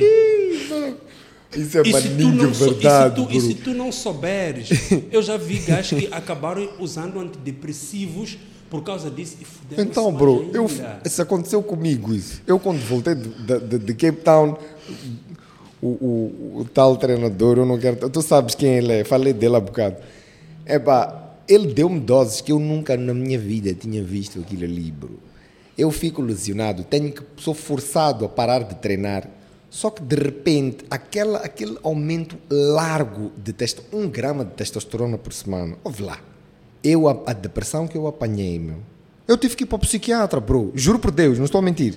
Eu saí de casa, o pico, isto é algo, pronto, é pessoal, mas eu não tenho stress em contar isso. Ao ponto que me fez sair da cama e ir para o médico, foi no dia que eu deixei de tomar, eu não tomei banho durante uns 3 dias. Fiquei deitado na cama a dormir só. Tu não tens vontade de fazer nada. A depressão era de tal maneira tão alta, porque os níveis de testosterona naturais estavam tão baixos. Uhum. Eu estava a começar a ver que isto aqui está mal, porque eu já estou a começar a pensar noutras coisas que não são boas. Eu levantei-me, pus uma camisa, desci. Eu tinha um rehab center perto da minha casa e fui lá. Cheguei ali. A primeira coisa que aconteceu comigo foi, ela perguntou, posso te ajudar? Eu comecei a chorar. Ela disse, ok, anda cá. Senta aqui. Ela, o que se passa? Ok. Deram-me chá, eu lembro-me. Deram-me chá, disseram, deita na cama. Tem uma cama, eu deitei. Depois pronto, eu disse, olha, está a acontecer isto. Deram-me psiquiatra, mas lá vem o psiquiatra. Só te dá medicação, pá. Yeah. Agora eu digo, como é que um puto que mal se conhece, de 22, 23 anos, vai sobreviver a isso? Estás a ver? Então, a guerra, para mim, muito, tipo, as pessoas às vezes acham que eu sou controverso. Porque, tu falas dos benefícios, mas tu proíbes as pessoas, dizes para as pessoas não usar. Porque os putos aqui não têm dinheiro para usar esteroides. Não, é caro. E quando falo de usar, não é tu teres acesso à ampola e à seringa. Essa é a parte mais barata de todas. Ok? Quando eu falo dos asteroides, é lidar com os custos de alguma coisa que corra mal. É uma estrutura, até certo ponto, familiar. Eu digo, eu fui dos primeiros gajos aqui em Moçambique a falar abertamente disso. Tu, na altura, estavas fora. Estava em Cape. E quando eu tivesse alguns colaterais, eu não tinha para quem ligar para conversar. E tu sabes que só ligar para alguém que te percebe ajuda.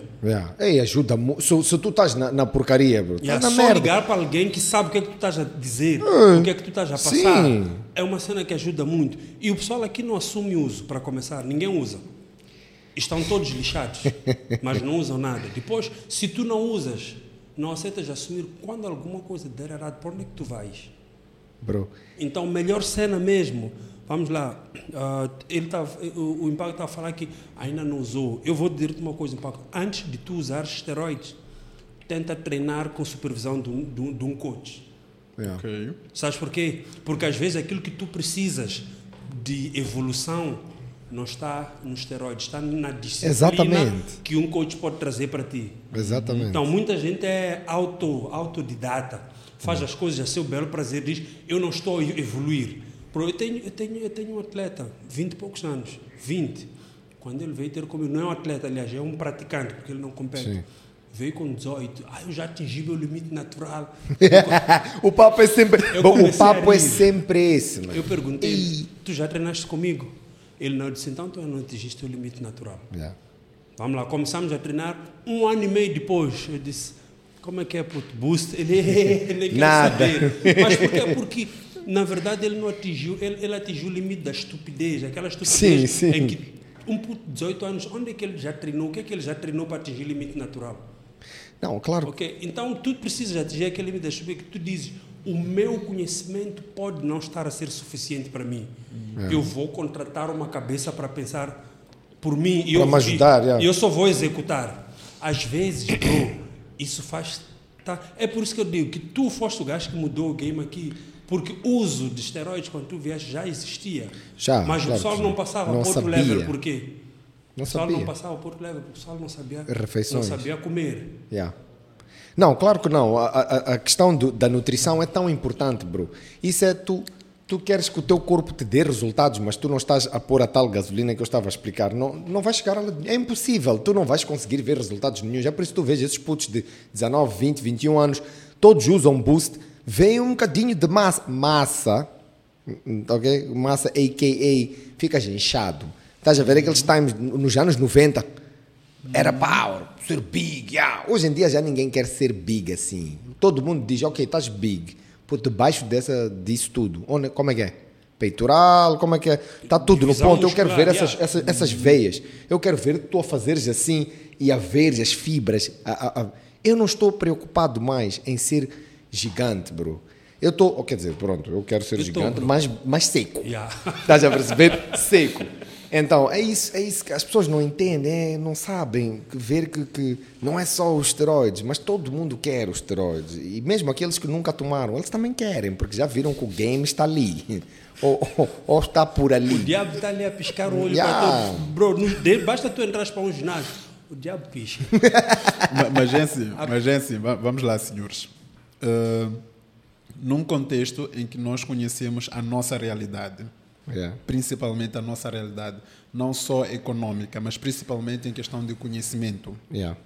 O que é que acreditas que é necessário em termos de maquinaria, de um trabalho em conjunto, não só para se melhorar a forma como os médicos atendem um determinado grupo de pessoas, mas assim como os atletas devem encarar aquilo que eles são? O que o Mandavira estava a dizer há bocado. Eu tenho que saber quem eu sou, eu tenho que saber expressar aquilo que eu estou a usar e dizer, olha, médico, a minha realidade é esta, é esta, é esta, eu estou a fazer isto comigo e não tem nada a ver com isto que eu estou a sentir, assim como o Jerry aqui estava a explicar. Então, o que é que nós precisamos fazer como praticantes, assim como um grupo de pessoas que vão precisar de ajuda amanhã? Em primeiro lugar, tu tens que consciencializar os médicos um bocadinho mais, que tu tens praticantes disso e tu sempre vais ter. Um médico nunca pode dizer, eu não sei o que isso é, não estudo isso. Porque... Não, o médico tem que mudar a mentalidade, número 1. Começar a prestar mais atenção a essas coisas, porque pessoas que desobedecem a regra humana sempre vais ter, ok? Drogas, é ilegal fazer drogas, mas tu sempre apanhas o freak no fim de semana que vai parar ao hospital por overdose de cocaína ou porque deu manintoros. Portanto, você não pode dizer, eu não vou tratar esse paciente porque isso é ilegal. Não, você não pode pensar assim. Logo, número 1, os médicos têm que começar... existe um médico no YouTube chamado Anabolic Doc. Ele explica, maninho, ele passou os últimos 11 anos da vida dele a estudar testosterona e os efeitos e tudo mais. E olha, hoje em dia ele diz, eu vou lá, isto é nice, só que tu tens que saber usar. Estás a perceber? Não existe material, máquinas, como tu estavas a dizer, que os médicos vão usar. Era isso que estavas a dizer, máquinas para os médicos? Não, dizia no sentido de um trabalho em equipe, cooperação, uma estrutura, coisas de base. Não, tu precisas, por exemplo, pessoal como manda vir aqui, Estás a ver? Tu tens as pessoas que começaram, eu, por exemplo, que comecei a fazer a minha cena, mas estava solto, estás a ver? Uhum. Tu precisas de pessoas como ele que vão, chegam ali e dizem, vão buscar estas coisas todas, juntam e criam, e depois constroem o seu sonho, estás a perceber? Com pessoas mais assim como ele, com essa consciência, mais conscientes e que sabem o que estão a falar, é isso que nós precisamos aqui, senão tu não vais conseguir nada, não. Não vais conseguir nada, é impossível. É impossível. E tu não tens médicos aqui em Moçambique que te vão ajudar em alguma coisa. Tu também, para mim, pelo menos, quando alguém me liga, eu não falo essas coisas por WhatsApp, eu não deixo marcas aqui. Tu diz, lá, já usaste testosterona, não sei o quê, achas quantos ml? Eu disse, bro, queres vir falar, vem bater esse papo comigo, eu não vou deixar isso escrito aí no teu telefone, ainda que é para depois amanhã ires parar ao hospital, depois a polícia, ok, a tudo bem, coisa que a mãe vamos investigar o telefone, é abrir as mensagens e lá está. Epá, aqui está uma pessoa a aconselhar este jovem a tomar 5 ml de não sei do que, mais 2 ml todas as terças, mais 4 ml, e de repente o que é que acontece? Chega esses médicos que não sabem nada e dizem, estava a usar esteroides. Agora estou a ver, sim, a morte dele pode ser por causa disso. Então pronto, vem para casa. Epá, somos da PIC, você anda cá. Tchau. Levante. Bye, bye. Porquê? Por causa... Mas assim, isso, eu não sei se isso já aconteceu aqui, mas duvido que tenha acontecido, mas nunca é tarde. Se nunca tiver acontecido, vai acontecer. Yeah. Não está a faltar muito, porque o uso de esteroide está se transformando numa coisa cada vez mais indiscriminada. Ok, uhum. Normalmente tu recebes muito, eu recebo, ainda hoje quando estava a vir para aqui, ligou-me um gajo de Niassa, porque eu tenho um puto, epá, tem um bom físico, tem 15 anos, 15, deixa ele longe dessas brincadeiras. Yeah. Foi a primeira coisa, eu disse, mantém ele longe, você tem 40, é senhor das suas atitudes, yeah. Já queimou todos os teus cartuchos. Good. Yeah. Deixa esse puto longe dessas brincadeiras. Mas uma das cenas que é importante, muito mais importante do que eu, Léo, eu vou dizer assim, esse bando, porque nós somos doentes. Sim. Esse bando de doentes. Agora falaste. Esse bando de doentes começar a ir ao hospital. Yeah. Ok, porque não basta o médico, por acaso nós dois temos mesmo cardiologista, assim por acaso. Sim. Mas não basta eu e tu irmos ao médico, yeah. Ok? Não basta, nós somos poucos perante aquilo que é a população jovem da província de Maputo. Não basta eu, o médico, atender a mim, ao Leandro, para ele começar a estudar efeitos de esteroides anabolizantes. Sim. Ok? Claro. Ele precisa, e isso aconteceu agora que eu estava internado. O endocrinologista do hospital privado, ele veio conversar comigo. Ele disse, depois de tu ficares bem, bro, eu preciso bater papo contigo, porque eu preciso entender isso, eu quero ajudar. Yeah. E foi muito bom ouvir isso. Ele disse, pá, eu quero fazer parte da solução. Porque ele tem um colega dele que é meu aluno, que foi lhe explicar. Então ele disse, pá, pelo que o meu colega explicou, isso é top. Não és tu. Existe uma comunidade grande de usuários. E eu quero, porque eu e ele ficávamos num braço de ferro, porque ele foi ver a minha testosterona, estava ali, bro. Sabes que o indivíduo natural é 250 a 800 nanogramas. Yeah. Eu estava em 1000. Isso ainda é genética, bro. Yeah. Mas ele é médico. Yeah. Está fora do parâmetro. Ele quer baixar a minha testosterona, brother. Doutor, tem que dizer porque eu não estou a usar nada. Porque eu não estou a usar nada. Yeah. Mas ele viu uma cena fora. E eu já disse que eu sou usuário. Espera. Tu não estavas a usar? Não. Tu fizeste os testes e deu quanto? 900? 1000. É! Boa, que bom, eu vou lá, estou a pedir um bocado do teu sangue. Estás a ver? Mas ele é médico, ele quer baixar. Eu estou a dizer, não, isto aqui, brado, deixa assim, não mexe. Não, não toca, esta deixa aí. Esta cena aqui é que me faz respirar quando eu... Doutor, acho que o meu corpo fez um erro, mas eu quero ser. Deixa aí. Então, bro, todo esse bando de doentes como nós que existe aqui, tem que começar a ir ao médico. Yeah. Isso vai fazer com que o médico... veja que... E tem que abrir a boca e falar. Não sim, é mentir ao médico. Sim, não é chegar lá a mentir. Bro, eu quando fui, a primeira vez que eu fui para a cardiologista, estava a fazer 1 grama de testosterona. Ele ficou assustado. Ele disse, Jerry, eu não sou contra o uso disso. Mas faz Reposição. Ah, oh, pera. Eu já sei de quem estás a falar porque também diz a mim. Eu, quando começou a falar de reposição, eu disse, não. Mas eu quero competir, você estava falando de reposição. Ah, tipo, não... Mas ele é médico e é isso que ele tem que me dizer. Então, o que é que vai acontecer? Provavelmente não, eu não parei de usar, porque eu estava em 1000, ele mandou baixar para 200. As pessoas só imaginaram o que aconteceu. Eu e minha consciência negociamos e ficámos em 500. Maninho. Bem, olha, do 500 não baixo mais. Tipo, eu que estou a fazer favor ao médico. Tipo, eu estou a perceber. De 150 nesta fase que eu estou. Não. Vou-te dar 500.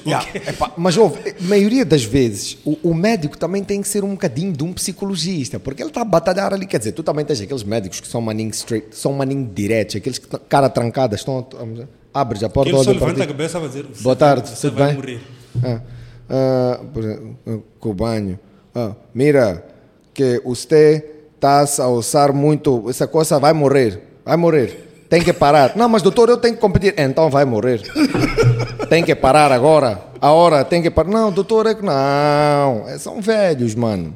Estás a perceber? É por isso que eu gosto de médicos. Isto eu quero já mudando do papo. Eu gramo de médicos jovens com a cabeça, com novos estudos e com a cabeça mais, como é que se diz? Mais aberta. Mais aberta. Estás a perceber? Do que eu chego aqui, ela olha para esta bebida.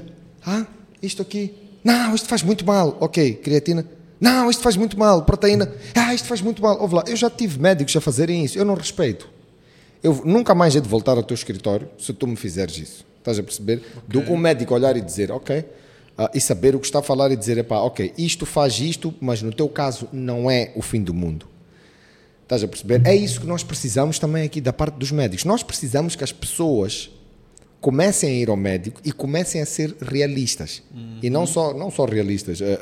Falar ao médico, dizer o que estão a fazer, porque muita gente mente, tem medo, porque ou a mulher não sabe, ou a mãe não sabe. Estás a ver? Eu tenho maninbradas que me pedem, lá, onde é que eu posso... Esse chimoco aí não é comigo, bro. Estás a ver? Hás de ir procurar sozinho. Porque depois a mulher não sabe. O que é que acontece? Quando vai ao médico, ele está a saber de uma coisa...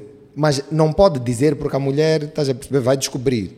Ou a mãe vai descobrir. E muitas das vezes são putos. Então, não vou mencionar nomes, mas tive um que me ligou tarde demais e eu tive que dizer, opá, agora tens que ir à faca para cortar, porque agora estás com maminhas, bro. Tens que tirar, tens que operar. E sabes quanto custa essa operação? Só para vocês aí em casa saberem, 80 mil randes. Por isso, não sejam parvos, porque isso sai caro. É aquilo que eu disse. Natural, você cai do primeiro andar. A usar essas brincadeiras, tu cais do 10º, às vezes até mais alto. Porque daqui para aqui, tu já causaste um dano no teu bolso de 80 mil randes. E isso aí não inclui a tua viagem para lá. E nem inclui a tua estadia. Isso é o preço da operação. Não, o problema é que não causou dano porque não tem, bro. Estás a ver? Aí é chorar, treinar, andar sempre com camisetes largas. Maninho! E... passares ao pé de um gajo. Ei, lá estás aí com umas belas, pronto, uns belos seios. Bater um vento, que é assim. Isso aí é maninho, verdade, pô. Caramba. Tu começaste a sentir calores. Mas olha, bro, eu bato sempre na tecla com uma coisa. Eu sou instrutor. Aquilo que o pessoal aqui gosta de maneira chique chamada de personal trainer. Então, que eu sou personal trainer. Ficar assim. PT. E muitos dos gajos que estão nisso estão por falta de emprego. Yeah. Ok? Então, às vezes, tem que juntar 2 empregos. Yeah. Ou, às vezes, está nisso, dá aulas de aeróbica, faz isso, faz aquilo. Epá, o homem tem que trabalhar, tem que sustentar a sua família. Yeah. Mas o que acontece é que não resta muito tempo para estudar. Esse é um dos motivos que me fez deixar de trabalhar num ginásio, porque não me restava tempo para estudar. E não é estudar de ir à escola, é estudar em casa, sentar, pegar um livro e pesquisar, ir para a internet, etc. E o que acontece? O puto vai para o ginásio e apanha um desses instrutores, está ali porque está desempregado, até que seja a vocação dele, mas se ele não estudar, ele não evolui. Claro. Ok? Nós aqui não temos cursos para isso, então nós temos que estudar 3, 5, 10 vezes mais. Sim, sim. Tu chegavas, porque acho que agora podemos bater de frente. Tu chegavas a soluções bem mais rápido do que eu, porque tu tinhas ciência. Estás a ver? Eu tinha aquilo de comigo funciona, aquele papo defensivo. Sim, sim, sim, sim. Eu fiz comigo funciona, com o meu aluno funciona, mas eu não conheço a ciência que está por trás daquilo. Aí o puto vai para o ginásio, tem acompanhamento de um desses gajos e não desenvolve, bro. Yeah. Aí olha para o lado, vê o outro gajo que está a usar esteroides, que até treina bem, faz bem dieta, que é... o puto não vai pensar que é treino, porque treinar também treina. Agora uma pergunta a vocês todos, como eu estou um bocadinho neste momento longe disso, o que é que o governo moçambicano falou sobre tu precisas de carta, tens que estudar, né? Eles disseram que é preciso estudos, agora é preciso ter curso de personal trainer, é verdade isso? Eles na verdade, é algo mais ou menos assim. É. Só que o que acontece? Vamos saltar o ponto em que estávamos. É que tu dás 3-6 meses a um gajo para te apresentar um documento. Né? Sim. Personal trainer. Quando o gajo já está no mercado há 10 anos. Yeah. Quando o teu país não forma naquela área. Yeah. E tu tens que ir ser formado fora. Não, embora que mesmo seja formado fora, eles não vão reconhecer. Tem que ser uma entidade reconhecida. Aí tu dizes ao governo, mostra-me lá qual é essa entidade. A Faculdade de Educação Física. Eu sou treinador de alto rendimento. Yeah. A faculdade não tem currículo para treinadores de alto rendimento. Sim, sem dúvida. Era por isso que eu não queria te tirar do teu tópico na altura, mas queria saber isso. Era sim, então, isso... a lei, vamos lá, porque é algo que eu tenho... Eu não tenho um curso superior, mas é algo que eu acho que é uma língua importante. Nós precisamos ter formação. Não, mas era o que tu estavas a dizer. A cena do jeito que está, não dá. Não há nenhum respeito pela profissão, exatamente porque qualquer gajo com um bom six-pack entra já é. Entra qualquer gajo que... Yeah. Por exemplo, agora com a cena da pandemia, o que mais aconteceu, bro, foi muito engenheiro, muito advogado, etc. Yeah. Virar personal trainer. Ah, sério? Yeah. Tu só acho que eu nem notei essas... Bro, vamos lá. Eu estou a falar de mais de 15 gajos de outras áreas que com a crise, com a pandemia, emigraram, já são personal trainers. Yeah. Ah, sim. Ok, já tô. Mas são personal trainers porque praticam. Não basta. Claro que não basta. Tu tens que ter a sabedoria para tu fazer os outros acontecer. É assim, o que tu estavas... Muitas das vezes, o marketing do personal trainer é o teu corpo. Uhum. Porque basta eu mostrar... Eu garanto-vos...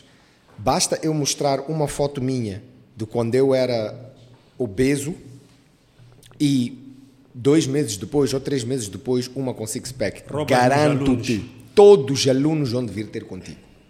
Ok? Todos, pronto, é uma maneira de dizer, mas sim, vocês sabem. Mas é isso. Mas é isso que acontece. Só que muitas das vezes o que é que acontece? As pessoas não têm... Tu não podes estar a educar uma pessoa numa coisa que tu não és boa. E o que vai acabar por acontecer é que vais aleijar essa pessoa. Essa pessoa vai ficar magoada... e não só a nível, pode ser até na coluna, pode ser coisas graves que ficam contigo para o resto da tua vida. E isso já aconteceu várias vezes. Eu sempre dizia, acho que os fisioterapeutas, quando passam pela praia e vê aquela direção, só como dizer, tem mola a caminho. Porque é tanta coisa, tanta barbaridade que bro, eu digo, durante toda a pandemia eu fiquei desempregado, não fiz um treino na praia porque eu acho que aquilo... Desculpa aos profissionais que faziam isso, mas acho que aquilo é uma palhaçada do caraças. Aquilo que acontecia ali é uma palhaçada do caraças, porque tu tens pessoas que juntam 30, 40 pessoas, estão a dar treino com peso, está todo mundo a fazer a mesma coisa. Bro, nós somos não é à toa que se usa o termo indivíduo, individual. É, exatamente. Mas houve toda essa agitação. Então, entretanto, é importante que haja uma lei que protege ordens dos médicos, dos advogados, todos os gajos de respeito estão organizados, tem leis que os protegem, etc. Eu não vou sair hoje dizer que eu sou médico, sou advogado, e o cara assim, não vou. Então, por que o advogado tem que sair e dizer que ele é personal trainer? Isso é muito verdade. Estás a ver? É por isso que não existe uma valorização desta profissão. Não há. Yeah. Aqui não há. Tu nem precisas de ir muito longe. Na África do Sul já tens isso e já tens essa valorização que tu estás a falar. E muitas das vezes as pessoas aqui pensam que para seres um bom personal trainer é usar uma camisa da Nike, meter o nome do ginásio ali e pronto, estás bonito, tens um bodal porreiro, estás a ver, bro? E estás a educar a pessoa. Só que muitas das vezes o que acaba por acontecer é que eu próprio estou a fazer o meu treino e estou a olhar para os personal trainers que estão a dar o que estão a dar aos clientes é péssimo. Aquela pessoa vai sair dali 3-4 semanas depois, vai ter problemas graves. Então, estás a ver, bro, aí voltamos ao que eu estava a explicar. É que aquela pessoa pensa que está a treinar direito porque pensa que está com um instrutor qualificado, um profissional qualificado. Então eles falam, o Leandro treina, eu treino.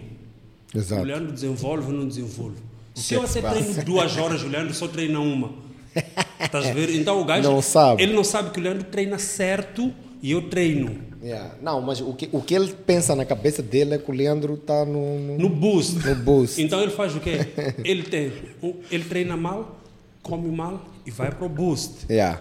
Enquanto ele estiver a usar o boost, claro, vai sair uma verba, claro. Vai ganhar uns 5 quilos, vai. É óbvio. Mas basta ele parar, ele perde tudo aquilo. Tudo. Não retém absolutamente nada. Não fica nada. Aliás, ele não perde 100% do que ganhou e mais uns 10% que já eram dele, que tipo, o esteroide da batalha disse, ficou um pouco... Maré vazia em Maputo é a partir de dia 10 de janeiro. Yeah. Vazou. Tchum. Todo gajo que volta... Tens muito peso, desde novembro até janeiro, dia 10. A partir do dia 10 já está todo mundo vazio. Vazio, já não tem nada. Se já chofaram tudo que tinham a chofar na praia. Então, agora, pronto. Léo, nós passamos aqui muito tempo a falar da cena dos esteroides, mas como nós estamos aqui, não vamos falar dessa tua cena de ambiente, que é... Deixa eu falar isso. Nunca trabalhaste com isso. Não, claro. Vamos lá tocar um pouco. Eu quero uma relação entre a área musical e esta cena que nós estamos a falar da estética. Tu trabalhas com vários artistas de vários estilos. Sim. Claro que tua cena é rap, graças a Deus. Hip-hop, graças a Deus. Sempre, always. Assim o gajo me alimenta. Não, mas eu também a crescer... mas o que eu quero... O que uma das cenas, por exemplo, tu vês nos Estados Unidos... Não desde hoje, desde sempre. Os MCs sempre estiveram preocupados com aquela cena de tirar camisa, com a parte física. Ok? Mas aqui parece que é diferente, mano. Aqui parece que os nossos rappers, claro que tem alguns que, mas boa parte deles, dos músicos no geral, não cuidam muito dessa parte física. Não cuidam muito. Isso também tem tudo a ver com o meio em que essas pessoas se encontram, estás a perceber? E isso também, eu acho, tem muito a ver também, é um lado um bocadinho mais psicológico. Tu precisas de perceber um bocadinho a psicologia dessa pessoa. É a maneira como eu acho, porque eu vejo isso. O que é que te leva a ir treinar, bro? Isso é a pergunta mais importante. Eu posso te dizer... o que me leva a ir treinar muito direto foi eu tinha, como é que se diz, low self-esteem, baixa autoestima, número 1. Número 2, achei que ao treinar é equivalente a músculos, que é equivalente a six-pack, é equivalente a mais mulheres. Gajas, desculpa lá a expressão. E depois a atenção dos outros homens, intimidação até certo ponto, estás a perceber? Parecer o macho que está... Essas coisas todas que podem levar uma pessoa a pensar dessa maneira. Se tu no teu ambiente ganhas, já tens aquilo que te faz feliz dentro de ti. Por exemplo, eu gosto de atenção, mas eu não sou uma pessoa que vai fazer tudo para chamar a atenção. Eu paro onde eu tenho que parar, mas há pessoas que não fazem isso, bro. Estás a perceber? Por exemplo, se tu tens uma pessoa... um artista, vamos falar de um artista musical, que ele também quer a mesma coisa que eu quero, eu gosto de atenção, gosto de entreter as pessoas, ele também gosta de entreter as pessoas, eu entretenho as pessoas a fazer bodybuilding, ele entretém as pessoas a cantar, então ele vai dizer assim, eu para que é que eu vou ter um bodal se eu já tenho tudo aquilo que eu queria ter? As pessoas rendem comigo, as pessoas gostam de mim, gajas eu tenho, dinheiro estou a ter, vou treinar por aqui. Se eu nem preciso de sair à rua, logo vem Bander, por exemplo, estou a falar do Bander, dá-me lá um autógrafo, ele tem, estás a perceber? Tem essa atenção, só que para mim, por exemplo, já é muito ao contrário. Eu podia ser 3 vezes mais famoso, por exemplo, imagina, mas eu não ia ficar contente, eu ia querer sem ir buscar o bodybuilding, estás a perceber? Eu gosto, guia-me, mas há pessoas que, por exemplo, na cabeça delas é tipo, nós os dois temos o mesmo objetivo, é chamar a atenção da sociedade. Agora, como tu chegas lá, não sei. Olha, eu cheguei a fazer música, tu chegaste como? Eu cheguei a roubar carteiras. E de repente fiquei famoso de tal maneira. De repente eu já estou não sei o quê, já estou top, já estou ali, já estou a fazer uma outra coisa sem ser crime. Estás a perceber? Então começa a ficar desleixado. Estás a ver, bro? Por quê? Porque eu tenho tudo de mão beijada, entre aspas. Uhum. Estás a perceber? Tenho tudo ao meu dispor. As pessoas estão a dar-me atenção, estão a dar elogios. Eu passo no SPAR. Tudo bem? Ei, Ser Lílio. Ei, lá, ei, aquela música. Eu, Isso aí começa a te encher, estás a perceber, de elogios, e tu já não fazes mais nada. Exatamente. Mas uma cena que eu quero que as pessoas percebam é assim, não, ao fazer essa pergunta ao Lílio, não estou a dizer que o mundo gira em torno do físico. Yeah. Ok? Yeah. Bro, eu já estive em muitas festas, em muitos convívios, yeah. e eu converso, quando começa a falar-se de política, de economia, eu converso política, eu converso economia, yeah. E as pessoas, sabes, dizem que tu não pareces um gajo dos ferros. Aí eu brinco com os gajos, eu digo, porque gajo dos ferros tem que ser burro.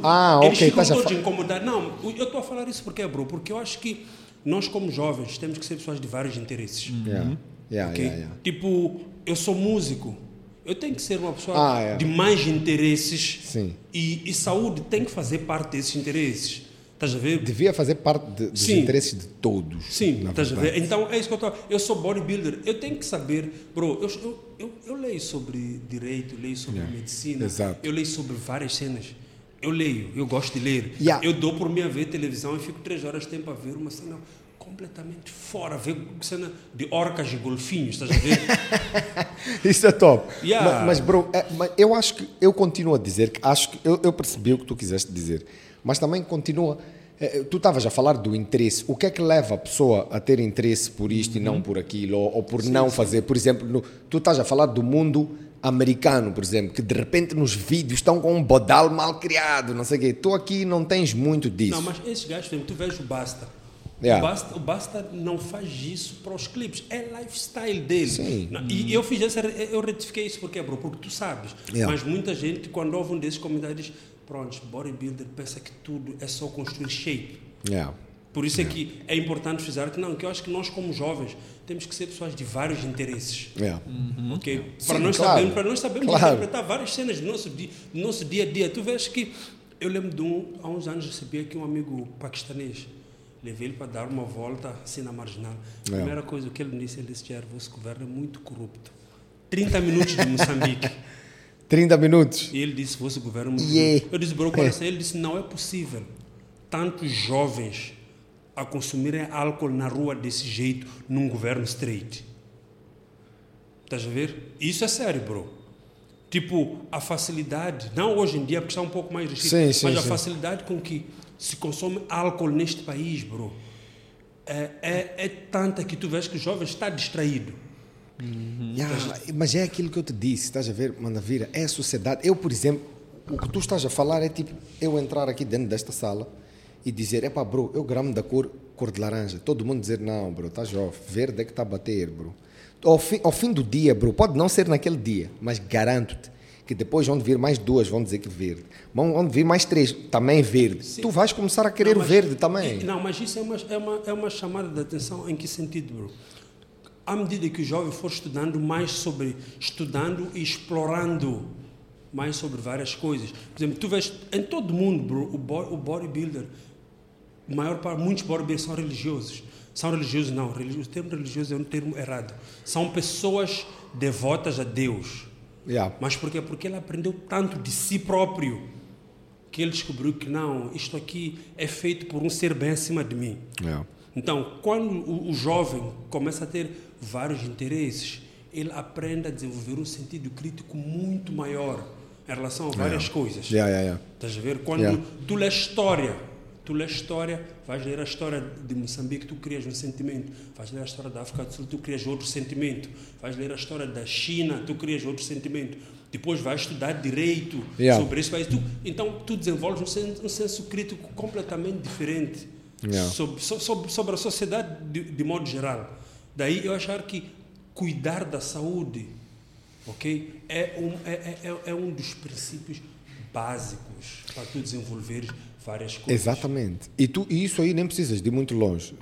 Vamos a falar num aspecto muito mais simples, mas que também volta para aí onde tu estás, que é, se tu tens um corpo ágil, bem treinado, e bem capaz de fazer, aliás, bem fit, tu também, a tua cabeça está fresca, meu. Tens mais vontade de fazer coisas, tens mais dopamina, serotonina a rolar pelo corpo, tens uma data de outras coisas, as mais, tu estás fresco, meu. Estás pronto para enfrentar outras coisas. Tu passas a interessar-te por várias coisas, porque tu tens predisposição para realizar muitas atividades. E não só, a tua vida também. Eu não sei como é que é, mais uma vez, eu digo que não é para todos isto, mas brada, para mim, eu agora que parei de treinar, fiquei 5 semanas sem treinar, por causa de, portanto, essa cena, né? Da operação. Eu gramo de comer, o meu nome no Instagram é Sir Lílio Eat a Lot por uma razão. Eu entrei na sala de operação com 75 quilos, 75,6 quilos, saí com 11 quilos depois. Estou com 86, ok? Eu não gosto de sair à rua assim, bro. Não gosto. Eu comecei o ginásio esta semana, até eu voltar a estar com 75, mais umas 3 semanas. Eu não vou sair, eu não gramo. Eu visto roupas grandes, não gosto. Eu gramo de sair. E o que é que eu ia dizer? Eu ia dizer que até para sair à noite, tu tens mais disposição para tudo, quando tens um corpo nice, meu, cabeça nice, vamos dar uma volta, vamos fazer não sei o quê, estás a ver, estás mais, entras nas tuas roupas, sentes-te bem, depende, eu não estou a dizer que é necessário ter um peitoral, um six pack, para mim é, para ti pode ser diferente, para ti pode ser diferente, para ele pode ser diferente, cada um com a sua cena, mas exercício devia fazer parte da vida de muitas pessoas, porque isso aí também ajuda a diminuir o stress. Estás a perceber? Isso também ajuda a tu teres um físico ágil para poderes brincar com os teus putos. Exercício devia fazer parte da vida de muita gente. Infelizmente, não é esse o caso, porque tu também tens pessoas que têm muito trabalho. Mas, bro, eu ia para esse ponto. Eu ouço muitas justificações de muito trabalho e eu não quero usar nenhuma outra pessoa como exemplo, a não ser tu mesmo. Yeah. Bro, eu já vi tu a rasgar da cidade 15 horas a correr. Bem mesmo. O Leandro está maluco. Não, bro, o Leandro disse a que passou toda a noite no estúdio a trabalhar, não deu para ir correr às 5, foi correr às 15. Não só. Estás a ver? Então, bro, eu cruzei com o Leandro uma vez, eu estou assim na Cuba, está com o chinelo nas mãos. Eu sou um maluco confuso, já estou a parar o carro, tipo, é luta. Qual é a cena? Já quero descer do carro para ir lutar. Bro, qual é a cena? Ele está tipo, não, bro, é por causa da cena da corrida, tenho uma ferida nos pés, estou a ver ligaduras nos dedos. Saí para ir correr de chinelos. Ora, esse gajo está maluco. Eu lembro-me desse dia. Mas por quê? Porque ele quer fazer acontecer. Eu não posso deixar, mano. Ele trabalha, passa a noite no estúdio a produzir, não dá para correr às 6. Bro, eu já cruzei com o Leandro na Joaquim Chissano, a correr-se para o Bar do Jardim, 14, 15 horas. Às vezes só das 14, 15 horas, um branco, os computadores a ficar caros. E o calor. Brada, eu para mim não tem hora. O que vem na minha cabeça, e vocês sabem muito bem o que isto é, se tu não fizeres aquele treino, a tua cabeça o que vai fazer contigo? E esquece. É por isso que eu digo, hoje não vou poder correr essa hora. Ou então, hoje não acordei cedo porque estava cansado. Mas eu vou buscar. Meu job é maleável, dá para tipo... Eu tenho maninho tempo livre. Eu de repente vejo que, vou trabalhar das 7, não tenho tempo hoje, é das 7 até às 14, mas das 14 até às 16 estou free, das 16 às 20 estou com job. Eu saio, eu vou correr. Sabes o que é que eu faço? Eu entro no job, ok? Porque o meu job é sempre editar áudio e tudo mais, não é beats e tudo mais, produção de música é um hobby, na verdade. Eu trabalho na área de marketing. Eu estou dentro de um estúdio a jobar. Eu acordo, chuno a roupa, é até as sapatilhas, eu já estou pronto. No momento, isto é o que acontece, eu não te estou a mentir. Estou a jobar, chega aquela hora das 14, já acabei. Eu levanto-me da cadeira, literalmente pego no telefone, ali mesmo, estou a levantar da cadeira, estou a sair e começo a correr. Já estou pronto. Não perco tempo, não subo para ir fazer xixi, para ir lavar a cara, para dizer alô, não sei quem, para dar festinhas na geleira. Bro... Eu saio, desligo o computador, estou à porta do estúdio que fica fora de casa, eu estou a abrir, começo logo a correr. É por isso que tu vês-me a fazer isso.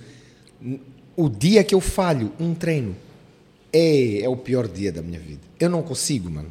Não consigo, porque eu sei que eu tenho objetivos, estás a perceber? E como nós já sabemos que tudo é a base de dieta, tudo é a base de bom treino, tudo é a base de regra, eu não consigo falhar, porque eu sei que falhar já não está na minha cabeça. Eu não posso falhar. E eu vou fazer os meus cardios, não só a cena de correr que me dá endorfinas, né? Faz-me sentir mais feliz, mais saudável. Eu consigo ter, eu tenho momentos de depressão, mas por causa de ter momentos de depressão naturalmente, eu sou assim, né? Tenho isso na família. Eu vou fazer os meus exercícios, seja lá treino de ferro, pode ser ir correr, pode ser ir andar em inclinação, desde que eu faça isso, porque eu sei que quando eu chegar a casa, aquela a boa disposição está sempre ali, estás a ver? É por isso que eu não gosto de falhar. E essa história de dizer, hoje não tive tempo, não acontece, bro. Não acontece. E acredita lá, por exemplo, imagina lá se eu hoje não tivesse treinado, e tivesse até agora com vocês aqui, acredita lá. Eu não estou a mentir, eu podia sair daqui e meter as minhas sapatilhas, eu vou correr, bro. Nem que eu tenha que dar, por questões de segurança, nem que eu tenha que dar 30 voltas, ok? A rotunda ali da Praça da OMM, eu hei de ir fazer isso. Mas eu não vou ficar sem fazer exercício. As pessoas ali podem chamar isso de obsessão, não é bem assim, eu não vou sacrificar a minha saúde para isso. Mas é só uma cena que eu gramo fazer. Eu ponho aqui os meus stats todos no telefone, estatísticas todas, gramo de fazer isso. Eu se falho um dia de exercício, aleija-me muito. E essa cena da saúde estás a falar, eu há uns anos conheci um tipo, o gajo entrava para o ginásio, andava 3 horas e meia, 4 horas por dia. Bro, isso, vamos lá, isso está errado. Okay? Claro. E nós todos estávamos a falar, até que um desses dias eu pedi-lhe boleia, né? Estava a sair domingo, disse, o ficou a treinar, o gajo disse, top demais 30 minutos, depois vou deixar a casa. Disse, ok, eu, na altura viemos em peito, acabamos de treinar, o gajo, começamos a conversar, o gajo disse, pô, Jerry, sabes, eu sei que vocês chamam-me de maluco. Ele tinha 115, 118 quilos na altura, mas eu sou o gajo mais magro da minha família, assim como eu estou. Okay? Com 115? Na minha família, todo o pessoal morre antes dos 50 de diabetes. Uau. Todo mundo. Eu não quero morrer antes dos 50. Aí eu percebi a loucura do gajo de treinar durante 3, 4 horas, porque ele está a lutar pela vida. Tanto Sim. que esse gajo conseguiu baixar até os 80 e tal quilos. E o gajo já não passa da marca dos 95 anos. Já não temos contato de conversa, mas seguimos em redes sociais. Eu vejo há anos que ele não passa da marca dos 95 quilos na sua pior condição. Bro. Quantos anos é que um gajo desses ganhou? Estás a ver? Porque nós às vezes não percebemos, aquele gajo é maluco. Já pode subir até os 80 à vontade. Bro, aquele gajo está a lutar pela vida. Estás a ver? É por isso que esta nossa cena aqui é muito importante. Mas é por isso também que nós precisamos de ter esse respeito pela profissão, pelos praticantes, que trabalhar o físico não pode ser só pensar no corpo, porque são vários objetivos diferentes. Mas é isso que estávamos a falar, não é só o físico que interessa, né? Aqui dentro. É uma questão psíquica também. Exatamente, o que estávamos a falar agora da cena das endorfinas, estás a perceber? E as pessoas não entendem, meu. As pessoas vão para o ginásio, apanham o primeiro personal trainer, entre aspas, porque e que vem e depois acham que ele é que pode dar isto, depois começam a ter problemas nos pés, nas pernas, nos joelhos e em todo lado, depois não sabem porquê. Ou então o personal trainer não sabe dar o treino como deve ser e acaba fazendo com que a pessoa ao fim de 3 semanas desista. Estás a perceber? É uma data de coisas. É preciso respeitar, sim, sem dúvida, a profissão. E Léo, na tua área musical, tu achas... Como é que é? Vocês hoje, há uns anos talvez era assim, tipo, eu já todo gajo já brincou de fazer rap. Todo gajo já brincou de fazer rap. Eu já queimei os discos, deitei fora, rasguei os discos. Por quê? Devias trazer aqui para o show. Tem lembrado que de vez em quando bebe, começa a cantar as minhas cenas e fico maninho vergonha. A sério? Então, todo gajo já brincou disso. Eu lembro que no nosso grupo, tipo, nós éramos 6. O gajo que era o produtor continua até hoje a fazer música, porque essa na dele ele grava. Mas ele não fez, vamos lá, não tem nenhum curso superior de... Sempre fez porque gosta. Ok? E eu acho que isso influencia muito na qualidade da música que se faz. Claro que existem gajos autodidatas super fora da curva, mano. Existe aquele gajo que aprendeu ali noite após noite, que é bem fora da curva. Sim, claro. Tipo, nem por isso é que tu disseste, tu fazes beats, mas não é teu trabalho. Porque isso és tu. Isso tu tens, mas claro que algumas técnicas tu foste aprender na faculdade. E tu achas que, vamos focar basicamente no rap, tu achas que o estado do nosso rap deve-se à falta disso? De estudos? Não, estudos. A falta de profissionais bons. No que diz respeito ao quê? Ao rap. Não, tu achas que existe uma lacuna em termos de produção de música cá em Moçambique? Não, nós temos bons produtores aqui em Moçambique. Agora, portanto, é importante perceber que existem produtores e existem beatmakers, ok? Os beatmakers, a diferença qual é? Um produtor produz, supostamente, né? Produz tudo, ok? Ele é capaz de produzir desde as melodias vocais ao beat, guitarras, baixo, direção vocal, tudo. Isso é um produtor. Um produtor constrói a música completamente. Muitas das vezes aqui em Maputo, e a maioria, o que tu mais tens aqui em Maputo, 90% do que tu tens são beatmakers na área urbana, ok? Não são produtores, porque um produtor agarra na música. Eu sou capaz de fazer um beat agora e agarrar numa guitarra e agarrar no baixo, tudo, e dizer, ok, bro, tu és cantor, né? E eu sou, ok, agora faz assim e tu vais fazer. Então, tu só foste mandado por mim, eu é que produzi a música toda. Isso é um produtor, estás a perceber? Portanto, agora, arte é arte, estás a ver?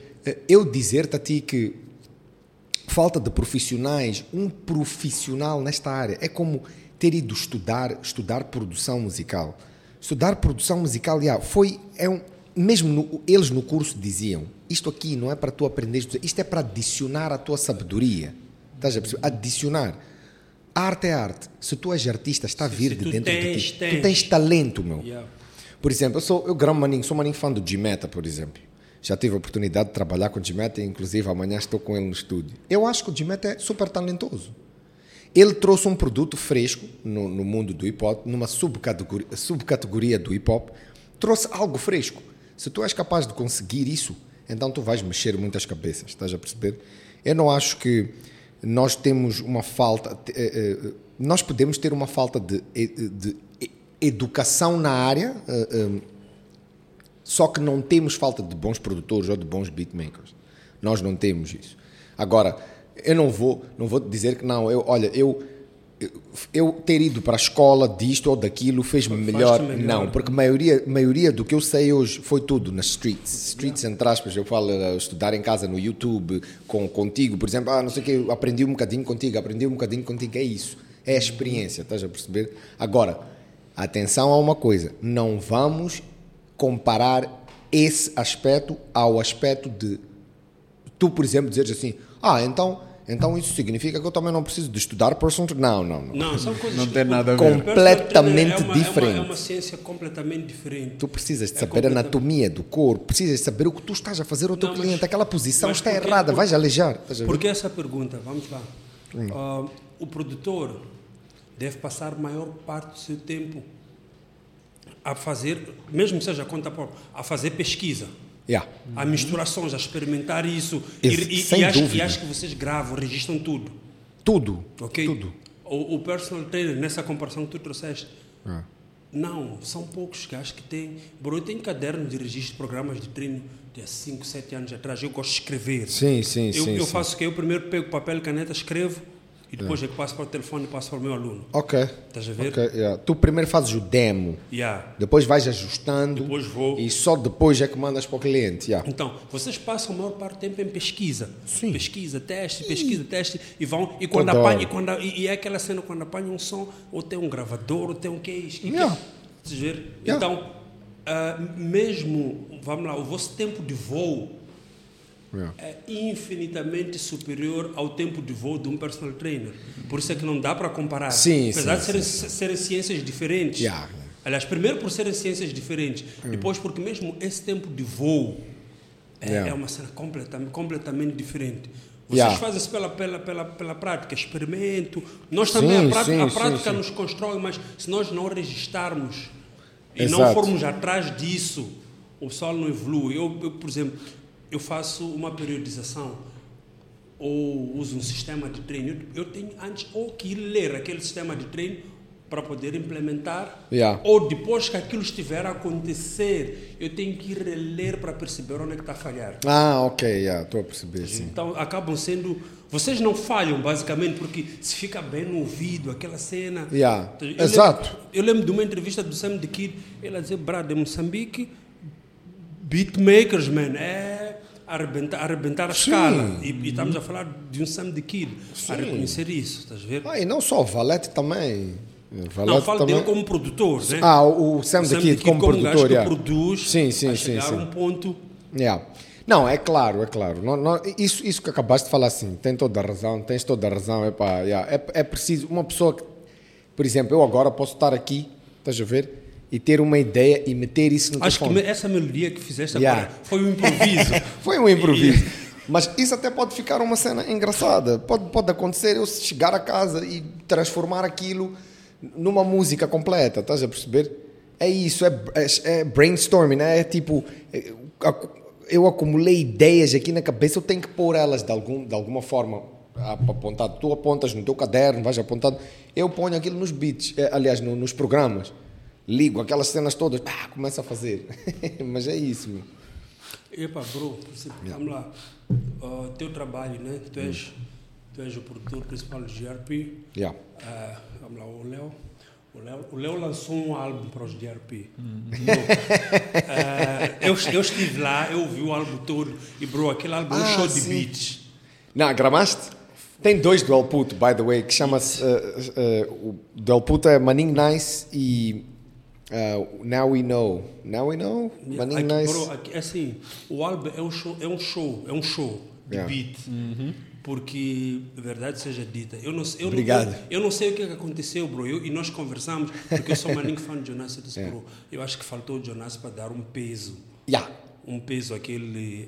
àquele disco, porque é tipo, desculpa aos outros membros, não os conheço, mas o Léo ficou aqui, os outros gajos ficaram literalmente... Sabes, eu recebo essas... Isso é normal. A cena do Jonas é normal. Tanto quando eu vou às rádios e televisões, constantemente, eu já sei que vão... Mesmo agora, a última que eu tive foi agora, semana passada, na Strong Live. Eles perguntam sempre, onde é que está o Jonas? Todo mundo pergunta. Eu vi um post dele, tipo, vai voltar, mas... O Jonas já está. O Jonas nunca deixou de ser da DRP, atenção a isso, né? Só que... tivemos rumos diferentes naquele momento, porque o Jonas estava numa fase da carreira dele em que ele precisava desempenhar. O Jonas é advogado. Ele precisava de mostrar trabalho, precisava de mostrar profissionalismo, acima de tudo. Ainda por cima estava a entrar numa empresa nova, ele precisava desempenhar. E como jurista ou advogado, ele não podia estar, às vezes, assim, pronto, em tópicos sensíveis. Não é adequado. Os advogados em casa vão dizer, o quê? Eu faço acontecer. Cada empresa tem suas políticas, Exato. Né? Ele estava aí a procurar ser politicamente Por exemplo, correto. Eu agora ser um advogado... Ok, esta tem duas razões aqui no que eu vou dizer, eu sei. Portanto, o advogado deve sempre zelar pela parte legal das coisas, né? Nunca deve ir para de preferência não devia ir, de preferência. Só que, eu não posso estar a falar coisas que depois de amanhã vou chegar ao job e dizer, Léo, aquilo que tu falaste ontem à noite, bro, estás maluco? Você estava a falar de picar, não sei o quê. Epa, bro, desculpa lá. Acabou o teu trabalho, tens mais uma semana de job, baza lá. Estás a manchar a imagem da nossa empresa. Estás a perceber... Portanto, o Jonas saiu nessa altura por causa disso. E nós tivemos que lançar o álbum, tivemos que lançar o EP e lançámos sem ele. Mas agora vamos trabalhar nas cenas novas com ele. Ele nunca deixou de ser DRP. Só, se vocês ouvirem o álbum, ele tem lá ainda cena, refrões que ele canta e tudo mais. Eu lembro de ter encontrado com ele no espetáculo Gabriel Pensador. E ele chegou tarde até. Ele chegou tarde, estava maninho feliz. Por causa de uma realização profissional que ele teve. Sei, bro, esperava de ver, para não, bro, mas tipo... Só que... Bro, sim. Ele é, é difícil perceber. E como tu dizes, todo mundo sempre pergunta disso. E perguntam, e é com razão. Muita gente, eu falo, Jonas, como é que está o Jonas? É, aquela música é nice, mas Jonas... Eu percebo que as pessoas têm o seu favorito. E de maioria das pessoas, o favorito deles é o Jonas. Não só no DRP, no cenário rap nacional.